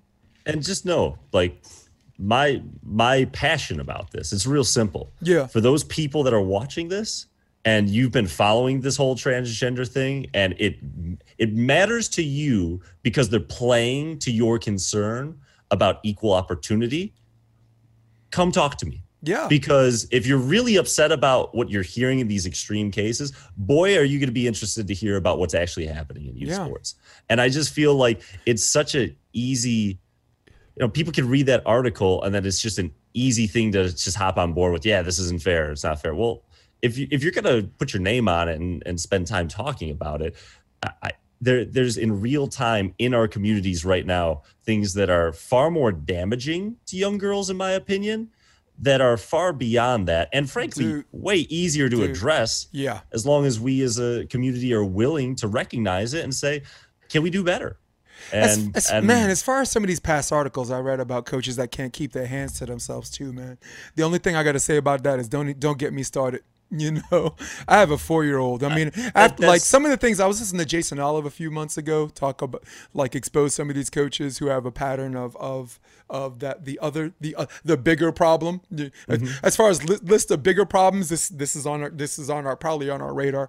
I'm like my girl, my kid's never playing volleyball. she, I got a four year old man. I'm gonna go to jail. but, but I'm, I mean, that's that's an, a serious one too. But but still, I mean, I'm not saying it. No, but as far as happens, believe me. quantitatively, but but that's- I'm but I'm talking about the amount of kids Right. that when they are a certain physical attribute or they are put on a lower level team, the mm-hmm. opportunities for growth or development they're given. Yeah. We, we see it club to club, right? Where where if you're on the ones team, don't tell me that the kid on the threes or fours team is getting the exact same opportunity for growth, right? And and you have to be able to earn it. and I'm all for competition, but there are absolutely some of the most talented elite clubs in our area. Again, there's one specifically that that lines the kids up at 13 by height. And that is how they choose their teams. And the difference between the top coach and the bottom coach. I mean, that to me is the injustice that I want to talk about. That's that to me is something that's more accurate and frankly should be addressed as a society. So I I get that's where my frustration comes in when I'm watching people talk about we're just talking about crap. Like it it I, I get from a just it's fun philosophically to talk about what's happening with the Brazil pros. I understand that you know with the MMA, there's a place and time for that conversation. But the people that are talking about it with the the the the rallying cry of of not losing opportunities for girls, allowing girls to not lose their spot to someone that does this. That passion, Oh, there's a much better on. place to put it That's- right now, yep. but no one's Yeah. doing it. I agree. Nope. No, the uh, actually exactly the way you put it, and and that, and your argument is valid, and it and it's what you you said that's crap, right? Yeah, no, it's mm-hmm. crap. Nobody's nobody's coming for your girl's spot. You know, my, my I came into the argument saying that it's disingenuous to saying you sh- it's not a conversation, uh, but that but m- mine was more in a general level. You're you're speak again, and I'm saying this the third time for people to hammer hammer through people's thick happy heads. You're speaking acutely to, to, to what to what's in your wheelhouse, and that's Yeah, you- we and you were you- having conversations about specific situations where Yeah. it was happening. yeah That's that's there's a discussion to be had for that, Yeah. right? Um, I'm just saying, I uh, the last week I've seen multiple conversations about this. Um, Where we one of them with a very prominent former AVP player coach with hundreds of respo- of comments from other affluent people in our community Yeah. talking about it and it has been on the premise of you sp- like how this is going to kill girls sports and i respectfully disagree with that and and again for the people that are arguing about um the, the opportunities i just think it, it is i'm curious on why this is going to ring their alarms when we can see things happening right now and we're, we're staying quiet about it Agreed. I think to support your argument, nobody's having a transgender operation to be a better competitor in sports. I mean, uh, if you think about someone's intention and this and that, there's, you know, it is, it's a discussion, but like you said, in, in, in a world where we got bigger fish to fry, why how- why how why does un- why does it garner garner this mag, this heightened magnitude of attention? Yeah, You know? and, and let me let's make something clear. It is not a glory. It's much like like you know coming out. It's a lot of people don't do that originally because it's it's not like they're going to get a warm welcome. You know, I had a college coach that I was talking with about this, and she had concerns about like, so our our you know, our guy's going to transition and then try and get a free scholarship. And I said a couple things. If someone is literally only changing their sex to get a competitive advantage in sports, which in my opinion happened zero times. That's my opinion, right? If it's just about that, right? I mean, As I a- I I I like your friend- numbers. my, my friend is is the the you know she's they're, they're division two coach i said let me ask you if one of these people came and and wanted to be recruited by you given on what you said do you think that that a program's going to to try and and take advantage of this? Or are they worried about how that's going to impact the culture? Again if it's really about someone that just made the change because they, they wanted a competitive advantage. Do you when, think- when that situation happens in college sports, Jason, you make me the first guest and we'll have a conversation. But do you it. think there's a gateway phobia or a gateway fear to this? Like if trans, if they allow transgender um, athletes to play, uh, male athletes to play female sports, what's to just stop people who are not transgender playing female sports? I just again when the when that time comes, then we can have that conversation. It's just go. not. I, I I try to invest my time and energy in conversation where real change needs to and can occur. And You, but you're talking more on a on a mass. Like again, you're Yeah, talking on a macro on a level. I mean, quantitative. yeah, but you're talking more on a quantitative level. This this the only reason why I brought it up is because to me, honestly, at the end of the day, it's much ado about nothing, and at the same time, um, it can't not be a conversation. When you I mean, watch I- when but- you watch but- someone compete in an MMA match, but it- uh, um, eight months out of their operation, and and just bone density, you know, basically still still a guy, and like broken faces, broken jaws, just whatever. How's that different for female athletes? Significantly different. And and again, it's it's I'm not saying that person should be banned. I'm just saying to, to when it's not a conversation. No. For for me as a youth sports volleyball coach, mm-hmm. no. Yeah, like like there there's a conversation, right? Um, but frankly, I don't think anyone should care what I think about an MMA fight, and the the it's not my that's not my lane.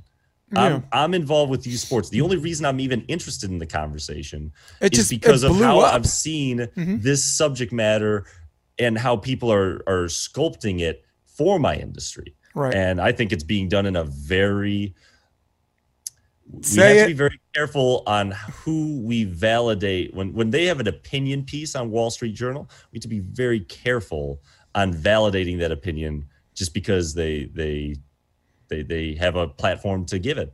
Right. And that's you know again anything I say, don't believe me. Look it up. If people disagree but they're not sure, say you know look at your sources don't don't just take my word for it no. i think we've done that a lot the last four years hmm. where we read something and it strikes us emotionally and then we we let our our you know insecurities about it or our, our passion about it our emotion about it um, i've seen very intelligent people post articles that within two minutes of researching you're like this is not a, a this source is not credible um, and but if it it caters to what someone feels at the moment, they they share it and and express it. And I just think all of us can do a little bit better job moving forward on speaking to understand and staying in our lanes. Um, again, there's there's a conversation to be had. Uh, there, that was never necessarily my intent. My point is is I'm a busy man. I, I come on here because yeah. I think you and I talk about things that do really matter in well, what you and I do on a day to day. Your, your argument's totally different because youth sports is not fan generated, right? Why should fans care about this? Why should fans care about that? Because what fans care about is important because fans eventually keep keep uh, these professional sports afloat. Uh, we we just had this long lurid dis- uh, uh almost Par- lurid discussion about keep, about about men's volleyball or, or college volleyball and putting butts in seats. So so caring about what someone thinks thinks is more important from again not from your wheelhouse you know what i'm saying so it is it i mean are there bigger problems to have but but if if fans are talking about it then um and maybe they should maybe they shouldn't it's not it's not not a conversation bryan you know? No, it is. It is. I'm mm-hmm. just. I'm not an MMA guy, and no. I don't really follow the Brazilian pro leagues anymore. Of course not. So uh, I'm, but at the same time, I'm not talking to the wrong guy about this. I'm talking to someone who has a, a different perspective about it, which, which, what, which again, just eye opening. I'm coming out of this podcast different. I came in with with an opinion because because you're guys out there, you're a liar if you don't come into you. You're saying you come into a conversation unbiased and open. There's always a little bit of bias. You, you, Here, we're not right. We're not machines. Answer. We're people. But I'm leaving this conversation with a different opinion because I had this conversation and, with you. And oh, here's the boring answer I'll give you to your. I'll give you what you want. Here's my answer. I right? want no boring so you answer. Got, you got the MMA. You got the MMA situation. You want my take on it? Nope. I am sure there are are journals, mm-hmm. scientific journals that talk about on one side why. Mm-hmm there shouldn't be transgender athletes playing for uh, doing MMA for females. There are probably ones that say why they're able to and what you know what that person has to do mm-hmm. um you know with with whatever it is with I don't understand the science of how that works, right? What I know is there are certain parameters that they say you have to, to do these type of hormone therapies for this amount of time, right? And I trust that the people in power for MMA will look at that data and make the decision that makes the most sense based on that data. 100%. That's my answer. I, I yeah. it's not something that I feel my opinion without that information and without being honest, it's not worth my time to Does educate this, myself on all those things because right. it's but not pursue, for me. Now, listen, for a fan that wants listen, to talk about it, yeah. I would say that as long as they're doing that research yeah. and they're making their arguments based on that, mm-hmm. There's a conversation. no, had. but we're, we're definitely. I just don't. I just haven't done. No, but I love. I, I love your opinion on on on MMA, and it's, it, I value it, and I actually share your opinion. I co-sign on your opinion. Uh, before we jump off this horse, educate me and how Title Nine does this. Does Title Nine uh, um, have a correlation or a logical connection to to this to this unpopular and unpopular conversation about transgender athletes in youth sports? Yeah. I I, I can't answer that right now. I mean, Right. again, it's it's the the numbers of people that are actually experiencing this. I'm not saying there aren't cases, right? Right. But but It's I don't it's think like we're going to see a wave zero of guys zero that are zero, like yeah. charge. Let's go beat up on women on the court. Like I just, and I think if it was ever that extreme, that that people that people like me will address it at that point, mm-hmm. you know. But it's. Well- just not happening. Well, so listen, just, the reason why it's small to you is because the person has not won. Who's a transgender athlete playing female sports hasn't won National Player of the Year yet. I mean, I mean, if you think, if you Right. think this is this is like, if you think, uh, look, I'm with you. Uh, uh, as far as youth sports is concerned, it's much ado about nothing. But as far as crossing that bridge when we get there, if you think people are blowing this up unnecessarily now, wait till somebody wins conference player of the year or national player of the year or like a, a, a state or a national high school title or or or or you know professional. I mean, like you said, different different wheelhouse. Whew, man. so so if so if that gets you that fired up, Uh-huh. me? No. why is it? I'm just saying, whoever whoever's wanting to talk about this Mm-hmm. because of that concern. Why are we not talking about the concerns that are actually occurring in real time today? That's what I don't understand. Is it just because it's fun to talk about, or do we actually want change? I'm here to talk about like how do we actually fix this, and I'm trying to do it myself. Like, Yeah. and I'm looking for people, other coaches and other administrators that share that same passion that actually want to do something about it in real time. It it when when But you you, start seeing these but transgender you- athletes, but you, as far as yeah, sorry, but as far as human behavior is concerned, you stumbled onto something bigger than transgender athletes and why people behave or why people are so emo- emotionally invested in something where someone's someone's blood is boiling over it. Okay, we come on, we were, let's talk about the other elephant in the room. We we were in a, a ferocious, hotly contested uh, two, 2020 election, right? We have people on the left and on the right, our friends, Ivy League ed- educated people, intelligent people that get angry, blood boiling. I mean, uh, ready to throw hands over someone they never met in their life. Okay, someone. Um, uh, maybe I use Trump as an example. Why? Why are you? Why are you ready to fight me over Trump? Why are you? Why, why are you ready to get your ass kicked by me over over over over over Donald Trump, the guy who wouldn't piss on you if you caught fire? Why are you mad at me if I said Biden's approaching November on dementia on a dementia drumstick? Um, the your- the answer, which isn't an answer, it's not like a real answer to your to what your your question is as far as why we care. Why do we even care? It's human nature to get our blood boiling over things that we don't have any control over anyway. well, you know, and, it's and it's crazy. Boy, if you, it's you know, insane. Well, th- and that's something that I think 20, 30 years from now, we're going to look back and recognize um, we've got a challenge with this internet because, um, you know, again, there, there's a bipartisan report, 900 plus pages. Fiona Hill on the record. So that means perjury if she was lying. Point blank said that bipartisan report said that there are Russian bots that are putting comments on social media Yeah. to cause discord in our society. And I've seen plenty of the worst things I've ever seen written. And you think, and you, if you take a step back, you say, how could someone actually say that? And then I go on the profile and I look at the profile and I'm like, this isn't real That's not a real person. right? Yeah. But the problem is, is a lot of people see that comment, don't have any idea whether that's a real. uh, They see the comment and they think there is a group of people that actually feel this way. Well, and yeah, that's how. But that's how fake people recruit real people. Correct, and that and that's that's the answer to, to how we've gotten at this point. So, and, and I'm not again, I don't necessarily agree. I understand it, and I'm just saying for the since since I'm being given this platform, and we're talking about a subject matter where people. Uh, You know, again, I'm talking specifically to the people that have Right. gotten involved in the transgender community and talking about opportunities for young girls. Those are the people that I'm I'm I'm going to continue to say this to if you're really upset about it, there are bigger fish to fry right now, and you can do it right now. But that's where the conversation should be. That's my opinion.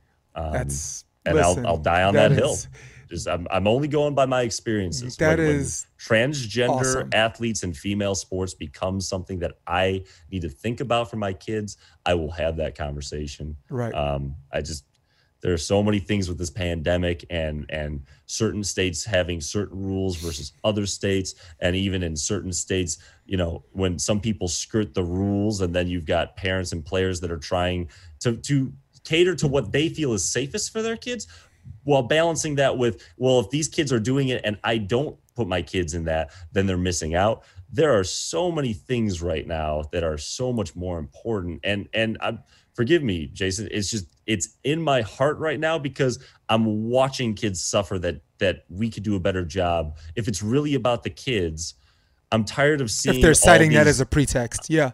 I'm, I'm tired of seeing everyone say let them play. You know you know this is so bad for their mental health and you know, all I see from the governing bodies is okay, if we can open in January, this is our power league schedule. If we can open in February, this is our power league schedule. We're doing all these things to figure out how to do things the way that we've done it in the past. But in real time, kids are are not getting the proper oper- we could do better with the new norm than we are. And that that's where my heart's at and that that's what i that that that's what i am interested in talking about with people because i think it's more relevant and more impactful mm-hmm. um, and and at the end of the day How- all i care about is is you know yeah we got 11 to 18 year old kids 94% of them are not going to play college sports but they do play sports so what are we going to do to provide them a safe and fun experience to make it as normal as possible mm-hmm. so that until we get to our new norm you know, we don't have these mental health issues. We don't have these kids committing suicide or falling into deeper depression than they have to. Um, Last time we talked, how is it going? I mean, loaded with, question. I mean, I mean, you were good, last I'm time we talked. Most. You you were on national TV, and the kids were playing, and the coaches had masks, and you you were in constant dialogue with the Department of Health. Thank God that that, that they have someone as bright as you talking to them because to to bar, Department of Health, they think of volleyball. They just think of indoor and like a jam, you know, sixes, twelve people, and then you kind of educate them. Hey, this is doubles. Hey, this is in the warehouse. Hey, there's open doors, and hey, there's this and that.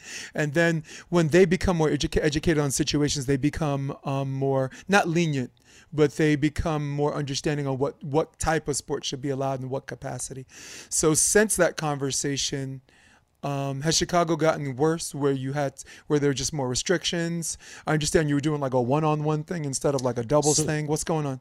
So so last time we talked was late August. Um, I'll, I'll, go chronologically. I'll try not to be too long, but to kind of go into detail. Um, I had worked with the mayor. Um, they they as of mid August required um, masks for participation if you were indoors, including for us, right? And I will tell you that that there's a guy, Doc Ricky, who's a virologist. He's on Facebook. He's in a lot Love of conversations. Him. He's SOB, yeah, he man. I met him. SOB. Back, awesome. Mm-hmm. L- really appreciate our conversations. Yep. I mean that that's a guy that that there's not many people that sometimes he'll write something and I'm like, he's I an encyclopedia, that makes dude. sense, but I can't understand it because it's so much about. I spent eight days with that guy. We were south of the border vacations. He's, go ahead. Sorry. So, come March, April, you know, he and I are talking a lot, and and he's lobbying to me about how he would like to see like the April Rosses, you know, the, the main players play in a mask. Now in June, my kids were able to play without masks, but I was masked as a coach, right? And I could tell you, demoing a drill for 30 seconds, I'm like winded. I can't breathe, right? So, so I'm me telling neither. Doc, I'm like, I understand the science behind it, but you are out of your mind if you think that people are going to play in masks. And then August hits, and and with the data they're figuring out about um, you know, it being airborne and the aerosols, um, they they require all indoor sports to require masks. Um, at the time, I was told that the municipality would be the one enforcing the rules. Um, so I worked. I, I contacted the mayor. I explained you know, even there, there's phase three was 10 or less in a group. Phase four was 50. We moved to phase four, but I kept all my programming phase three. I said, we're not putting more than four to six kids on a court. We spread everyone out. I've got sanitizer on every single table. We swap out every single table, chair, volleyball between groups. We put 15 minutes between groups. We do everything, and we've not had a single positive case. And he and I originally, um, we created a waiver that our parents and players could fill out that says we understand what the uh, the health department's guidelines are and and we will wear the mask and then when we get off the court we recognize the risk and we will take the mask off and the mayor agreed to that about two weeks in, we had an anonymous health complaint filed on us. Now, all I will tell you is there's three businesses in the Bay. And for most of the time, they have people that come in have no idea that we're all separate. But whoever anonymously came, complained didn't come to me and ask why my kids weren't wearing masks, um, but they just did. So, hmm. you know, I talked to the health department for a while. I, I you know, what, what became apparent is the Chamber of Economic Opportunity and Commerce. They're the only ones that can make exemptions, and they're making no exemptions. So we started wearing masks, and I'll tell you, the first couple weeks of practice, it, we had to kind of back up. We had to just light fundamentals, more water breaks. You know, we had to ease our kids in. And shockingly to me, and to Doc's point, within two months, our kids are battling for two hours.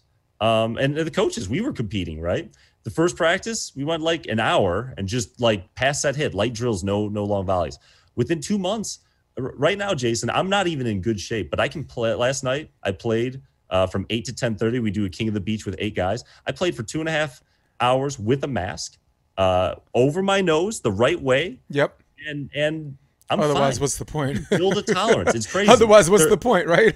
now, now, um, for people that sometimes if the mask is a little tighter, when you try and breathe, it inhales, and that's a very uncomfortable feeling. It's the same feeling I felt when I told Doc he was crazy. We found these 3D printed mask inserts that we've been able to give. We've given over 50 of them away to our renters, uh-huh. and even the people that hate the mask, I'm not going to tell you that it's like, oh, I'm not wearing one, but it's it's tolerable, right? Yeah. Um, so so we were masked from August to November. Uh, the one concern I expressed when they uh, put those guidelines on us and said there were no exemptions, I said there's only one other game in town for indoor sand, and if you allow them, if you don't police this, I'm going to lose all my adult renters. Um, oh, geez. And long story short, that is what come has come to fruition. Uh, the health department is responsible for the entire state. We got six million people in Chicago. It's far bigger fish, um, and unfortunately, they haven't been able to really do anything to change that. And and I've had parents and players and and renters that have told me, "Hey, if you're willing to skirt the rules, um, we won't tell anyone." But the bottom line is, I know someone was watching me, right? And on top of that, you know, something that really is the toughest part for me to wrap my head around with you know, I think there's a lot of this unwritten thing with both adults and juniors right now in my area. It's like, you know, everyone just kind of hush hush, you know, a little nod and a wink. The health department's kind of leaving it be. But what are we teaching our kids that understand what they're supposed to be doing? And yet, you know, hey, when you come in the gym, we're gonna we're gonna you know have these secret scrimmages from one club versus the other club. We're going to um, you know have more people in the gym than we're supposed to have what are we teaching this next generation? It it I understand that we don't have a lot of aid. I understand there are places where you've got leases for these big buildings based on the fact that you can run tournaments and that's been taken away. I understand financially needing to to, you know, if if the aid isn't there, maybe you can't survive without changing things a little bit. But when I hear some of the things parents tell me about what their clubs are doing. You know, it's one thing if you're going to play because you need to play, but you're not spacing kids six feet apart. You're not separating groups so that when they walk in or out, they're different. You're not maintaining um, sanitation properly. The people that are most upset about the restrictions are the ones whose behavior I see requiring them to continue. Yeah. And my health, our health department's been very straightforward on what's required to, to keep things safe. And once the numbers get better, what it'll take to allow us to play. And I have watched the people who who have the power to enforce these rules on the parents and players that would allow us to hopefully curb, you know, and it's not just volleyball, it's it's all industries in our area. It, it's our country is very divided on the concept of masks and social distancing right now. It became politicized. I and it's made for right. a very complicated situation. I so. think the most interesting interesting thing you said to me at least because everything uh, everything everything you said is it's it's script worthy, right? I could write that in the script and someone would be like, um, yeah, let's do it. Let's make a movie. but the most interesting thing you said is the the same people who have a problem with the guidelines are the people who you know who's breaking of the rules and doing it their way are, are, are, probably the reason why you know we're still in the middle of a pandemic in the first place. It's so intri- ironic and intriguing. And once again i'm going back to uh, uh our friends type thing. Our friends intelligent friends educated people are, are, are, are behaving like this i said on this podcast a few months ago i don't know if it was it was a second this our second go around two very very important things to you. One wearing a mask helps prevent you from giving it to someone as opposed to protecting it. Provides some protection, but the, the main reason you wear a mask, because I didn't know that back then, is you want to protect yourself from giving it to someone, and that's where the prevention comes from. That a lot of people who just who just shut their ears, they don't want to hear anything, they get educated on it. it's like, oh, okay, I get it, I get it, I get it.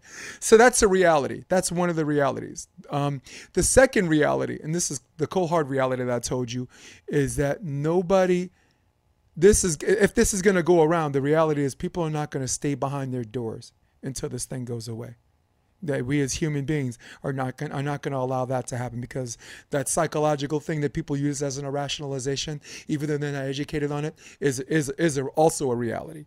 So when you get to the reality of wearing a mask is safe, and you other reality like we're not going to stay behind hide behind our door until it goes away because it could be a year, could be could be 18 months or whatever. So the meeting in the middle is if I want to play sports, if I want to coach volleyball is is there a safe way to do it so that because we're Americans, man, we're the most industrialized nation in the world. It's not about can't this, can't that. It's it's can. Let's let's say can and then figure out the how. Now, so, with that so being said, talk. you figured out the how.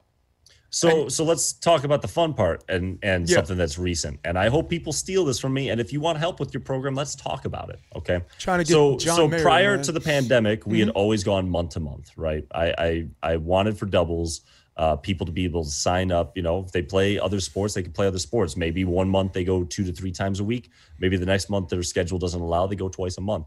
I wanted my number one goal with my program has been to give every single kid the same opportunity for growth and development. Not that they're all going to, uh, but but that no kid because they start further behind than their peers gets a different education.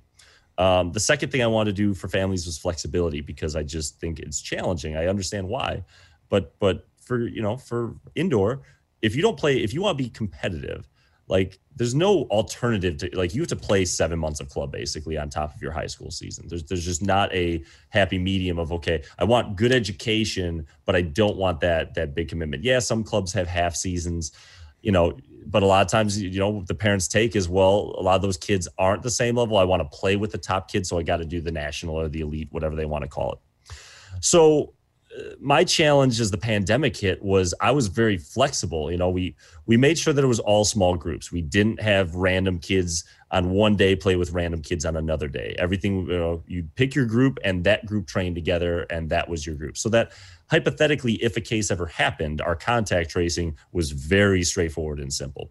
Because uh, the other elephant in the room is most people organizations are not contact tracing the way they're supposed to. They just kind of slip it under the the the, the rug. Um, so, you know, we were all the clubs and high schools in September. Um, something really weird happened. Normally, when high school starts in the fall, kids are not allowed to train with their club during season if they play for their high school, right? right. When COVID hit, high school ended up going to the spring. It's supposed to try, tryouts are supposed to happen in a matter of weeks. Um, so now clubs like, okay, we're going to jump in. So clubs started their tryouts. They kind of flip flopped. And then the IHSA went to the State Department separately from club and said, hey, you know, we're not doing our season, but we'd love to do practice dates. It'd be good for us to get in the gym with the kids. And they got approved. So what we saw happen this fall was instead of kids only playing high school, kids are now playing for their clubs and their high schools, even if it's not a travel day, at the exact same time. We we in our industry is undeniable. Our kids were were spreading to more kids than they would have if we just left it as is. That's how messy it's been. Um, on top of that, you know these high schools with their contact dates they weren't giving kids straightforward schedules because they're juggling all the sports in their gym space so I, I had all these 15 to 18 year old kids scheduled for September. Boom! All of a sudden, you know, we appreciate how much more flexible you are than all these or the other organizations, but we're gonna we're, we're gonna thank you for being flexible for us. we got to cancel that because if we don't do our high school contact dates, we're to get cut. We signed up for club, we have to be there, and I respect that. So I, I talked to my business partner and and kind of did some some reflection. So we created kind of almost a subscription service. So I've got a three tier program: tier one, tier two, tier three, and all of them. I, I originally called it bronze, silver, gold. I changed it because there's not a package that's weaker or stronger. Um, it's five hundred dollars, thousand dollars, two thousand dollars. If you want to pay per month because that's steep, you know, for the five hundred dollars, you could do six months for hundred dollars each. So it's a little extra, but it allows you, if you're financially not able to put that up front, that you can still do it.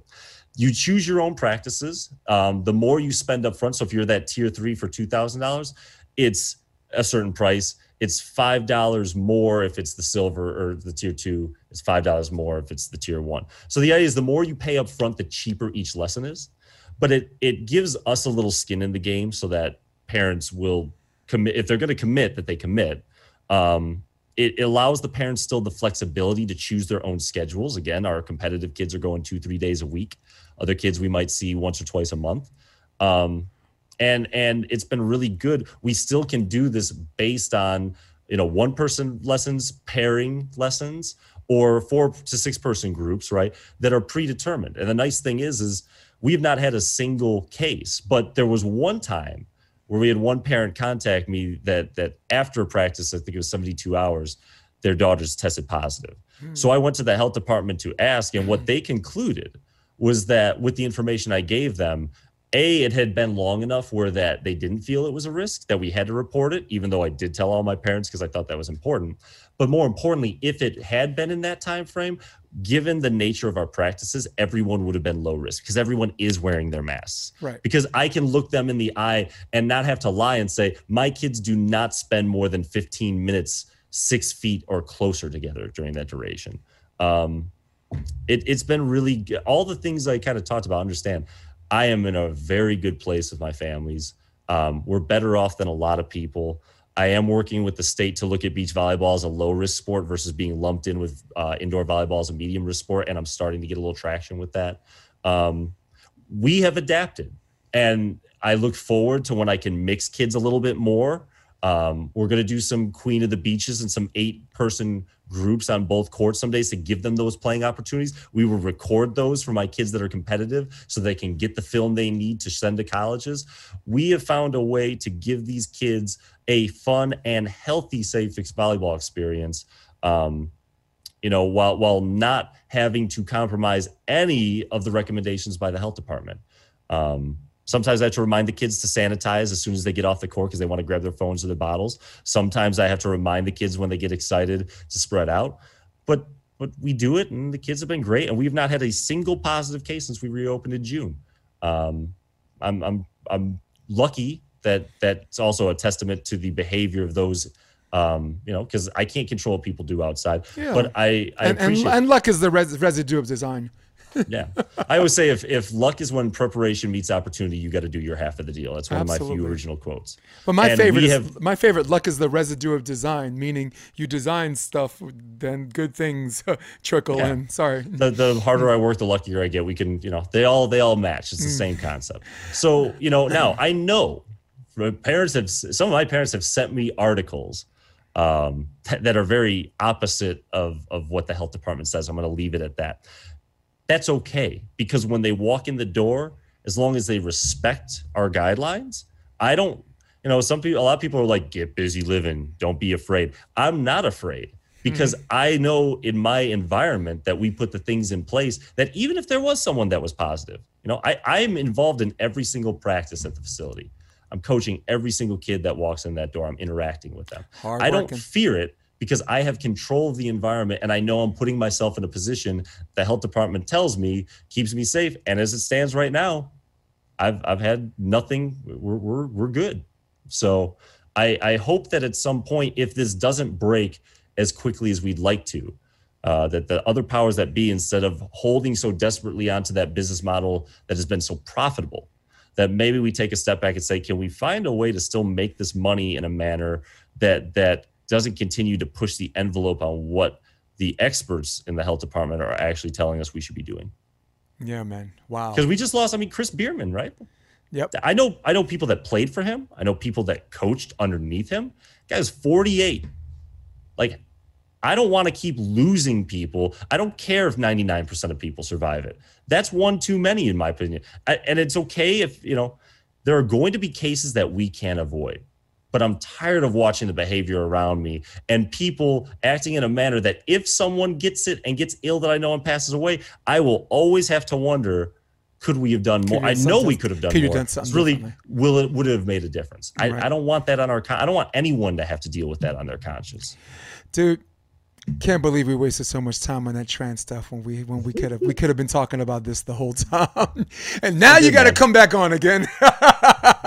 you know me, man. I'm I'm, I'm more than happy to. I, oh I, my god, this is super necessary, Bryan. Oh man, are you hungry yet? I can always eat, but I, you know, I got I got a little bit more time. Whatever you want, man. Cool, you know, man. I, this, I, is, this, um, is this is important, and I know there no, are it's people super there are- necessary. and and I will tell you again, I have absolutely. I, I read an article today uh, about a Middle Tennessee assistant coach who literally was a, a successful coach, and then he went bankrupt. He actually got kind of blackballed for five years because he wrote a tell-all book book because it's about you know the secrecy of coaching. You don't talk about certain things. And he came back to Middle Tennessee. He's a great. He's a brilliant coordinator. Um, he was in a three hundred fifty thousand dollar a year contract, and it detailed his season that he just went through, and he just had to walk away from two more years at seven hundred thousand dollars. And I felt so bad for him because at the end of the day, that's just a guy that, and he said, he's like, when I came back to coach, I got a second chance. I wanted to just keep my mouth shut and and make a comfortable living. I am looking for people to actually take the health department guidelines seriously. That, that the, the professionals, well, the professionals that that are doing the research in the labs, you know, mm-hmm. and if people, you know, the, the other elephant in the room that we really got to talk about is look, at the end of the day, if you believe that the health department and the scientists that that are, you know, we've seen people like Fauci actually help with it. We've watched him go through the AIDS pandemic. We can witness it. We've got data. But if people think that he's part of this big, you know, keep control of the people and this is, you know, the coronavirus is all that. I mean, what is it? We just have What does he get point, out of it? What does he get out of it if he, if he does that? It, it, it doesn't Money? He's point- already rich. I mean, that's. the, I mean, point the- is, yeah. the point ahead. is, is there are resources. Like uh, you talk about educate people. There are people that, through their upbringing and life experiences, go to to media sources that absolutely justify making us look like we don't know what we're talking about or we're just sheep, right? And I I respect the reality that they can go to different sources. I don't respect the opinion. I don't agree with the opinion, but I am not naive. If I was given the same upbringing and life experiences as them, how do I know that I don't feel the same way they feel? I mean, I think everyone at some point in their lives had something they believed pretty seriously. And then over time, as they got more life experience and more hands on knowledge, they're like, you know, or, or just their actual what they've dealt with. It's like, okay, this is different than what I thought it was. Um, and and we got to, to learn from that. So it this is a really tough one, obviously, but you know, at, at the end of the day, I think that the thing that's interesting is the people that feel that way are also kind of doing it behind the curtain, which makes you wonder. Well, they obviously know from a liability perspective that what they're doing is wrong. Um, Yeah, because they're you know, hiding. But so so it's it's you know between the economic suffering going on right now, and I don't lose sight. You know, again, I don't think that a lot of people doing it differently are just bad bad people, evil people don't care about the kids. No, No. I think people are scared because they've had a business model that they've put a lot of money and investment into, and all of a sudden their way of making money, which is these big tournaments, is completely compromised in certain areas. Some places are still running it business as usual. Um, yeah. it, it's a this is not a simple there's a simple way to do it i'm very lucky that i'm doing two on two in beach because i don't think i could have you know i would have tried with the club you know if i had a certain amount of kids i would try and do individual practices monday tuesday make teams in-house balanced on wednesday thursday and then maybe scrimmages and then re-roll teams week to week depending to, to keep it as balanced as possible It would it have been as you know my best kids versus the best kids of all the club no the level of play as a whole would have gone down. But I think I I think we could do more to give kids if it's really about playing opportunities Yeah. and we're good enough coaches, you know. I had two months where we were only allowed one on ones. And, you know, my kids didn't get to actually play other people. But I got 13 year olds that learned how to jump serve with topspin. You I got kids that are working on hand setting that have never hand set before. We're even kind of, you know, me being on the sand with them, you know, hey, you're going to pass a ball and run behind me. I'm going to run a back set because we're going to teach you how to do this so that when you play in a crosswind, you can do that. There are ways to to give kids playing opportunities um, instead of looking at it as what we're losing. Okay, this is the hand we're dealt. What can we do in real time? And then when we're allowed to have more people, let's go back to what's the norm. Um, Man, I love these one one on ones though. I mean, they're like de facto privates, really. Honestly, I mean, you think about it. Like I um did a private with someone who's trying to improve their blocking, so I did something. It's like my own drill, and I probably want to do it for my cap two or whatever, or cap one. Like you introduce your own drill. I call it like the four point uh, middle blockers drill, but you could do it for beach or for indoors. So first one is you're at the net with them, right? You throw the ball up, and first I call it redirect, nobody, free, joust. So th- that's the name of the four. It's the four point drill is redirect, nobody, joust. So first ball throw up. Um, I try to joust with them, but they go first. They just they literally. I'm like, if the ball's still on my side, literally reach over the net and do this. Throw this way, throw that way. Redirect. Second one, I'd say nobody. You know, pop pop. Give me a three piece and a soda. Um, then what? The third one, the third bowl or toss goes over their head where they're like this, but they can't. Then they do this boom, I come under the net, back set, you know, strand set. If it's beach, strand set, uh, uh, ocean. You get a strand. little workout or, then on or, that, Or like the middle blocker, you like a back one, you know, pump fake, back one. And then the last one is joust. So the joust is about, of course, being second. So I put my, you know, I'm long arm, so I could I could jump all day. My my wingspan six eight, so so on an eight foot net as a coach, I can do this all how day. tall are you, Jason? I'm only six one, but my Your wingspan six eight. yeah yeah I'm I'm, um, Gosh, go go gadget over there. yeah, man.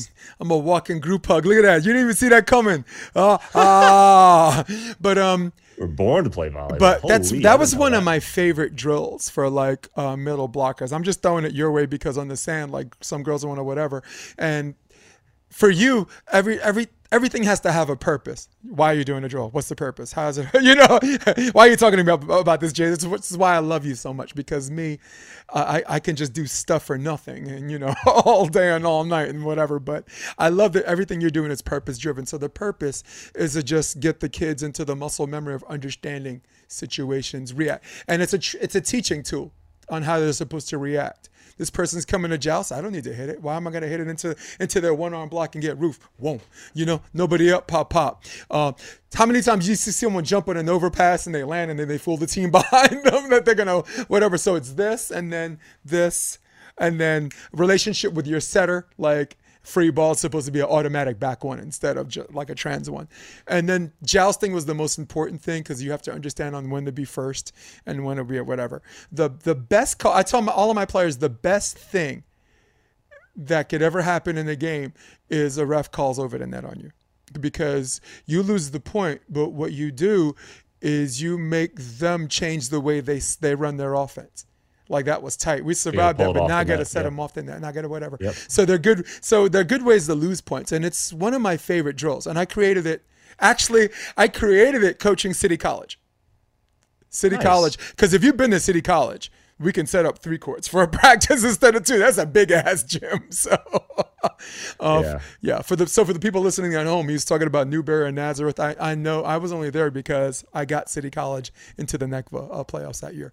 Um, but I don't even know why I brought it up. I forgot why I brought this drill up, but it was just an example. We were of talking about a pri- one-on-ones. Yeah, one-on-ones and this and that, and just just how awesome. In fact, I'm doing um, a one-on-one after I get off this podcast. I have a friend of mine, uh, Torin Jeffries, and he went from a guy that's just like not winning qualifier matches to this he's five, undersized, five eight, but he's got like a six three wingspan, and he's he's one of those guys that loves the game so much that his enthusiasm works against him. But now he's found a way to just deal, and now he and now there's nothing left to do except play volleyball, and it's and it's awesome. So I'm gonna work with him later today. But but hey, but just the drill I'm throwing your way. I call I call it the four point middle drill, the four point middle blocker drill.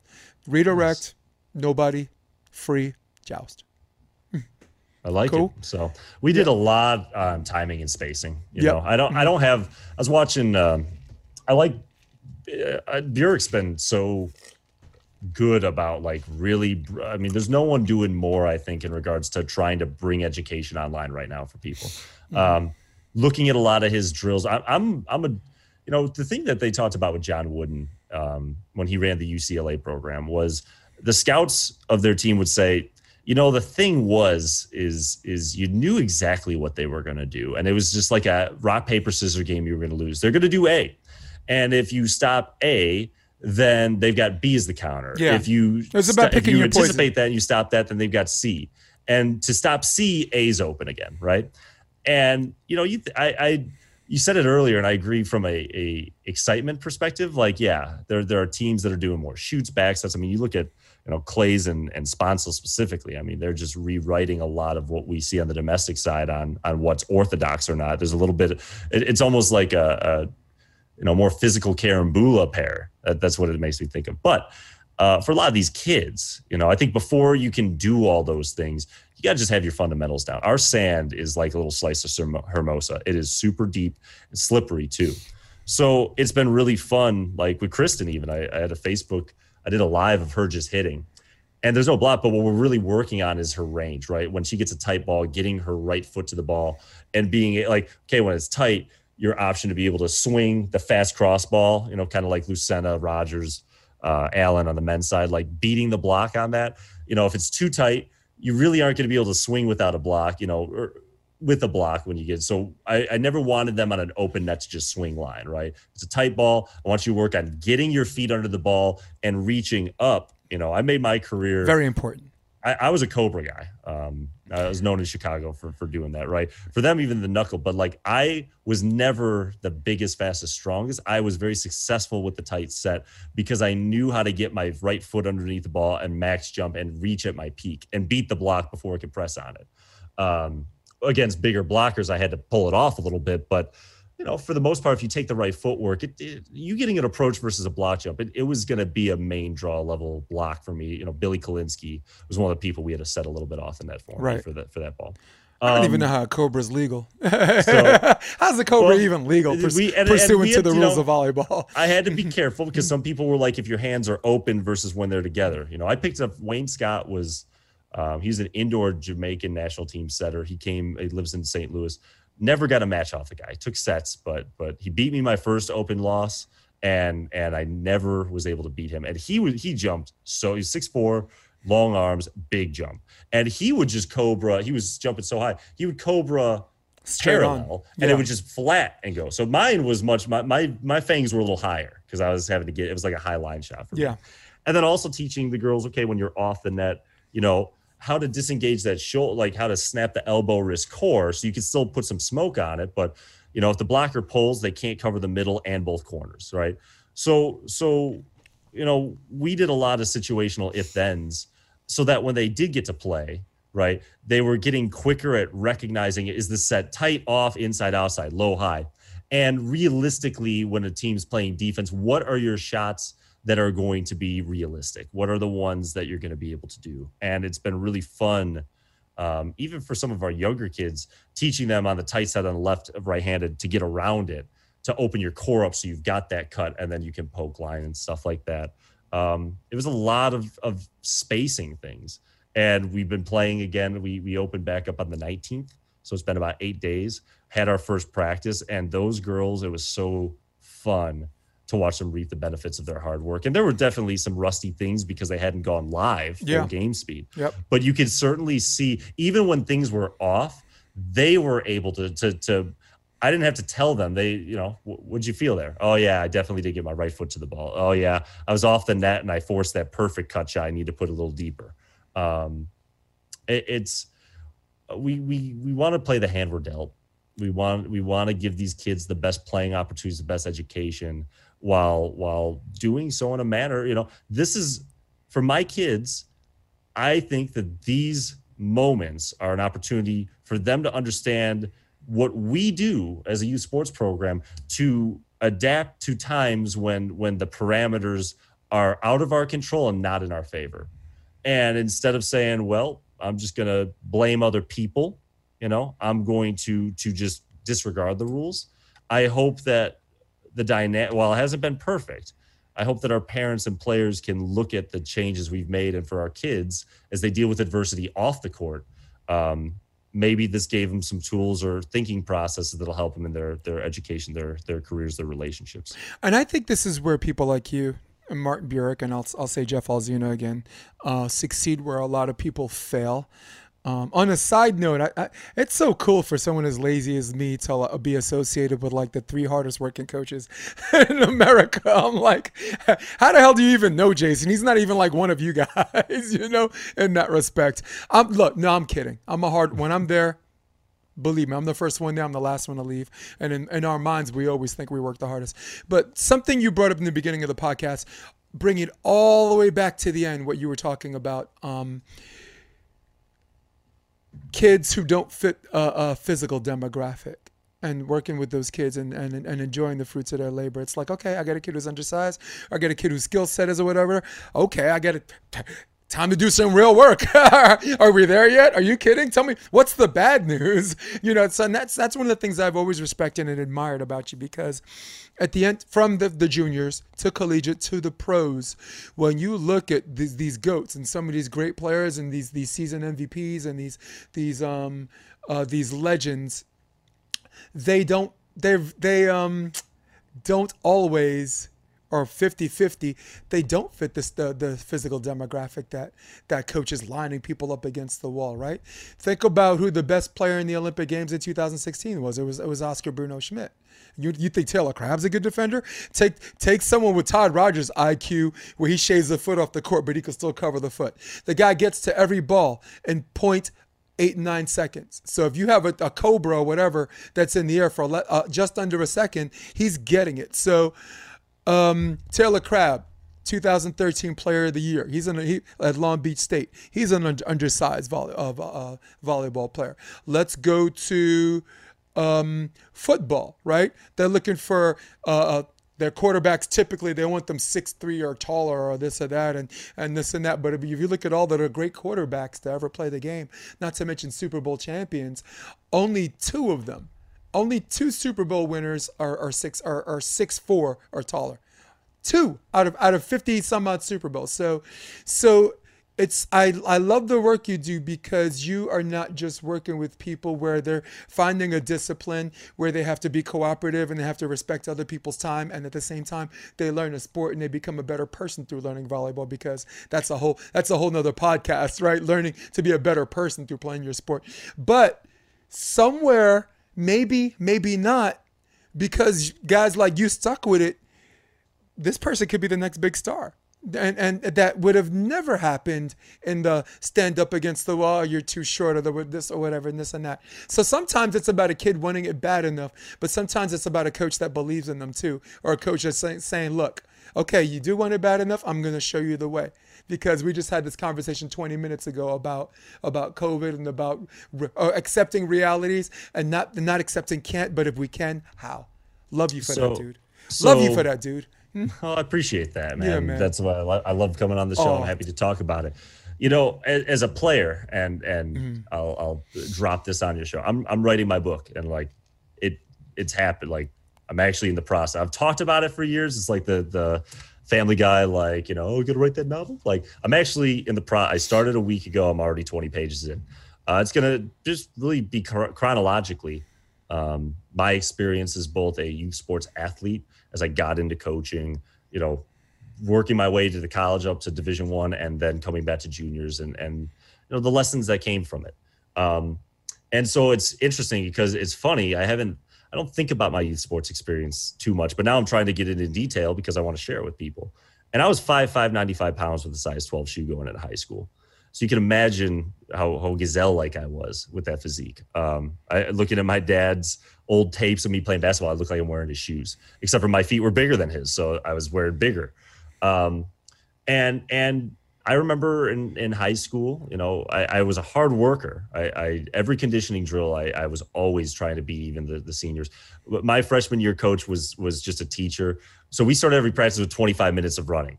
That's all. That's all we start practice. But I ran my 25 minutes as hard as I could. Um, I worked my way up to varsity um, as a libero um, and, and was was nicknamed Gump one day when trying to to um, you know st- talk a little trash with the upperclassmen, and the guy just looks at me and says, "You look like the little kid at Gump," and I was Gump for three years, right? Um, which I could deal with some ribbing, but the coach literally bullied me to gain, you know, bonding with the upperclassmen, and I never forgot that. And and I was pretty low self. I I worked my butt off, and what I watched was my friends that were a foot taller. It wasn't about playing time; it was about getting better. They spent more time with them, right? And and we weren't we weren't going to win a championship. We were my freshman year was the first year we had a boys volleyball program, right? Um, so I don't know what we're chasing, but you're not even giving kids the same opportunity. And if it wasn't for a very chance circumstance in community college, where I had a teacher say, "Get to know your your kid next to you," and it was a girl on the volleyball team. And I went to the match because I'm an awkward 19 year old. I'm like, hey, this is a way to talk to girls. Um, after the match, we we you know students start hopping on the court. I hopped on. I, you know, I played four years and two years of a small club, so I knew what I was doing enough. And the coach saw me and said, "Hey, I'm always looking for managers." That guy, uh, Bob Vilsaway at Harper, for two years, pushed me into playing, um, taught me things. Every time I said something low self esteem about myself, he pushed hard. Like it wasn't just like you're wrong. It's like no, you're wrong. You can do something with this sport, right? And so many of these kids, to to to kind of go as a coach. Um, you know, one of the toughest parts with with new kids, especially kids that may not be as big, fast, as strong as their peers, is is getting them to to if you're going to make a mistake, make it go going 100 percent. You know, the moment you go half speed, you drop your elbow. You're just trying to be get the ball in bounds. We're we're not growing from that, right? I don't want when we're doing hitting or serving to focus on just only putting the ball in bounds. I want to use the right technique, and if you miss it, we'll fix your timing and spacing it's really hard to expect these kids to buy into you will not be punished for your mistakes when they're coming from programs where their parents and them themselves you know tell me about how they're having the same experience i had and they're smart. They can see it. These kids are getting this opportunity to tra- train and i'm not. So we're developing this this generation of kids that are being treated differently based on the results. And so how are we supposed to get them to buy into and embrace their process focus when they've accurately been punished for for making mistakes. It it breaks my heart because I see these kids that that really have a good love for the game and and yeah, this sport's relentless at the beginning. It is tough to be a beach doubles player at the age of 12, 13, 14. It's tough as adults. Um and getting them to to recognize that it's okay to make mistakes as long as we're making the right ones and we can grow from it and and you know i don't know what to do for them when you know i, I they, they there's a social aspect of playing in their high schools but it it's it's frustrating on their behalf when i i can recognize them recognizing that they are treated differently based on how good when my whole motto that i put on our big banners we coach for you you don't play for us. And it's really hard to to see a lot of these kids being put in programs where they're truly playing for the program. And if they they can't bring something organically you know we're to take your check you're to keep showing up but we're to give your friend that six inches taller or jumps higher hits harder uh, the coaching that you deserve you're paying for uh, but it doesn't benefit us to give it to you because we're not going to get the same yield yeah, well, those are the real coaches out there, you know. Like me for Evolution, one of the first jobs I had when I moved to California, it was like okay, you got a good team, but both of your setters are undersized. Your your backup setter or whatever, you know, and you should run a six two. And I'm like, no, I'm a five one guy. And I found a way to, way to make it work. We were 41st in California. By the time we got to nationals, we were fifth in the country. And next year, it's like you got two outside hitters, but both of them have an attitude, and, and, and they're not going to listen to you. I'm like, sure, okay. So every year, like challenges became bigger and bigger. It's like, well, the good, the that the you lost your best player to uh, Rockstar and this guy's moving on, that guy's moving on. I'm, I'm, like, okay. And I'm, I'm, I make one middle and outside, I make one middle and opposite or whatever. And then the next year comes. The good news is we get you got Jesse back from Rockstar, but you you just lost three of your starters. And I'm like, sure. So now my other starting outside hit is five six, but he can jump and I'm working with him. And then this year comes, oh by the way, this is the worst roster you have. They're underskilled, and oh yeah, and it's and we don't have a gym.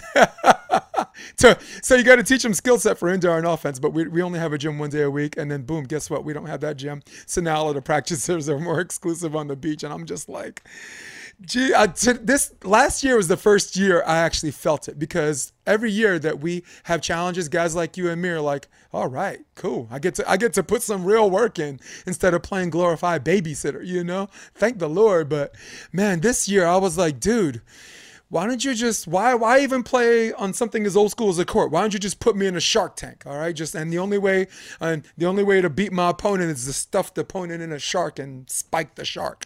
You know, it's just it was just so it, it was one of the most frustrating seasons for me. But at the same time, I never fell in love with a team as much as I fell in love with these guys they gave me their heart they gave me their all and the parents you know really really appreciated the work i put they they appreciated the work i put in and i didn't even do any work yet they, you know, they they gave me that respect coming in due to my reputation, and I'm just like, dude, I've I, I never had a team that skill set was so not up to par with my last four years, but at the same time, the team I love the most. They're probably going to listen to this podcast. They know I'm not insulting them, but but um, there's a reality, but there's also um, mad love that goes with that reality. Oh, I, I got there's a team in 2013.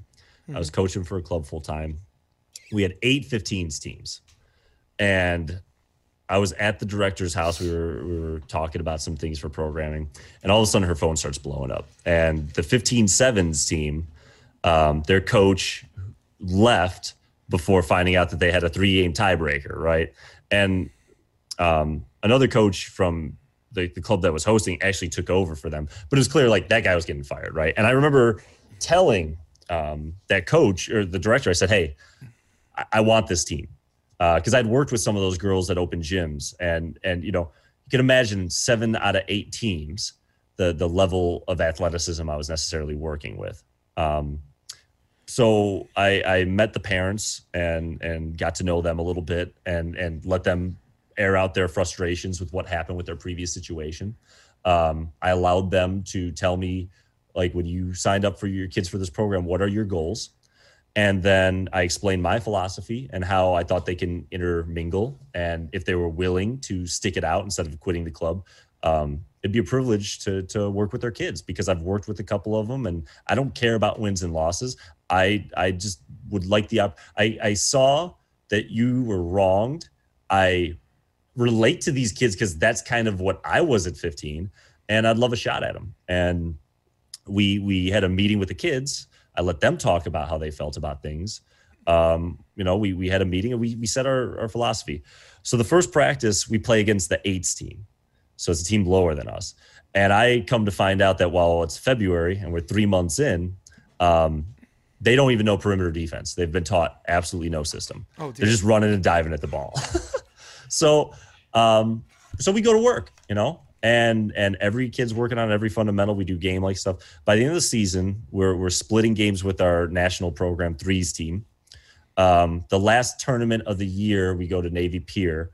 Four of the seven matches they play against ones teams for their respective clubs. The last game we played against a Minnesota team or a Michigan team that was a ones team, and we're battling and we lose 25 17, 25 17. But at 24 17, my kids on the quarter dialed into the next point. My kids on the sidelines are cheering them on. And we had some clicks we had to break up. And, and you know, when I say break up, we had to put kids together and talk about why there's the division. And we found common bonds there. I, it's the only time I've really, uh, you know, got a little dusty in the room with my kids because I said, girls, it was been a long season. We had a lot of obstacles, but at the end of the day, you girls played the perfect match. I couldn't have asked more of you. For what those kids were and where we started, anyone walking past that court would have never said, "Oh, that's a ones team versus a sevens team," right? And and I don't think there's a single thing I could have asked you girls to do differently that would have changed. That, that was the best. We walk off the court with our head held high. It's it's truly you know not win or lose how you play the game. They played the perfect tournament to finish, and um, I always you know I've coached Division One. I've coached national champions on the beach. I've coached some of the top women and and some of the men in the area. That team is always got a special place in my heart because, um, you know, for for it was not easy, but for five months they bought in, and and I know with certainty that some of those girls are going to carry I'm glad that they were able to to not walk away from that situation and just feel like, wow, our coach walked out on us. We're going to quit volleyball, and no one cares about us because we're we're the the leftovers. Um, those kids, you know, some of them were on the twos team for 16s next year. Uh, I think three of them are actually playing college D3 ball. Um, it's it's just above everything. I just liked the fact that that you know we we bonded. Like those kids really put the work in, and and sometimes I think my my closest bonds are with the kids that didn't necessarily hit their primary goals with obviously wanting to win tournaments, you know, or, or things like that. But you could see by the end of it um, that they understood that it's not all about like if I win, I'm a success, and if I lose, I'm a failure. And I, I, you know, we're we're coming up almost on ten years, which is, God, they're they're literally graduating college at this point. Um, I hope to get them together for a ten year reunion, and I can't wait to see what they're doing off the court and and share war stories and you know that's what coaching should be about is is 99% of these kids are going to be done with volleyball you know, by the time they get to about 21, 22. Yep. You hope they play it at the adult level at some level, but have we given them an experience that they can take, you know, positive memories, but also tools that when they do leave, um, they can utilize to achieve their dreams in whatever, you know, for us, what volleyball is, what's their volleyball? Yeah. And man. did we give Volley- them things volley- that they can make applicable? It just creates better human beings, dude you know just creates better human beings you know? Hunter high school i was a head coach there five years academic school. You know they're all they're all going to go to ivy league schools anyway. I just wanted to make sure they were better better versions of themselves when they went there you know? In fact we won the PSALs in 2014, and it was the first championship team that produced no NCAA players. so, That's know, awesome. Yeah, my outside hitter went to Johns Hopkins. They don't have an NCAA team. My Oppo and and um, Oppo and Libero went to Brown. They don't have an NCAA team. Smart kids. You know, so my setter went to Yale. Um, they don't have a team, so my middle went to Vassar, but he was going there for basketball. He's a two sport athlete, so it was just it was really really odd to to you know sure. to have a team win a title, you know, and not and not. Hey, so you could be good and so, love the sport and yeah. not make it your primary source of your life. You know, nah, but and, just and volleyball. good on those kids. Yeah, but to, vo- to know in their heart that volleyball that creates better though, human beings, man. Yeah, and and, and good for them to be able to play. Mm-hmm but also have the knowledge that at that age that that what the sport doesn't have to be to them. True. You know, dude, we're. I love it. We're going on close to three hours, man. It's our it's our new record.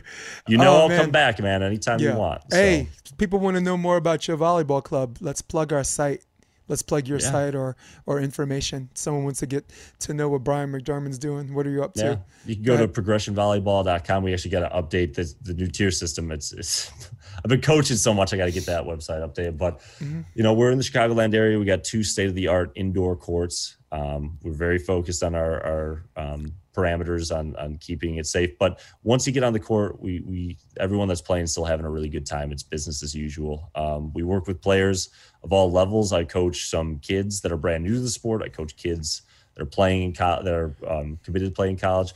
I coach adults that you know play the sport recreationally but like to learn the fundamentals. Um, group training, you know, we got people that that come in in groups of four or eight. Sometimes they just rent the courts to play, and that's great. Uh, other people want to do actual training the whole time. It's been a lot of fun lately where we do like an hour of instruction and then they just play for an hour, and we do it on a recurring basis which is nice because then um, you know every week they okay when you played what did you retain from the lesson what did you feel you struggle with most and we're catering the lessons directly to them so our program is about um, making it about the kids you know? If they want to play and learn the sport but it want to be fun we're not going to chew them out. Uh, we coach for them they don't play for us. So it's it's been there going it really well.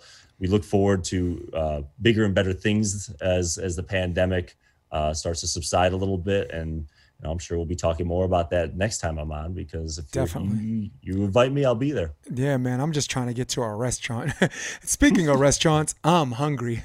And Bryan McDermand might love, might love all of you guys, but I can't stand you. In fact, I think I'm out of here. All right.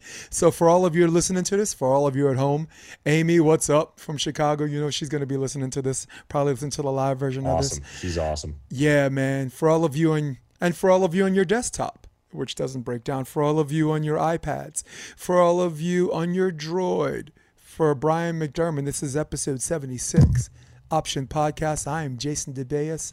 We are out of here. We're out. Thanks for having me, Jason. Come check out the Option Podcast on optionvb.com. It's also available on iTunes and Spotify and on YouTube under the NY Varsity Sports handle. You're going to love what you hear.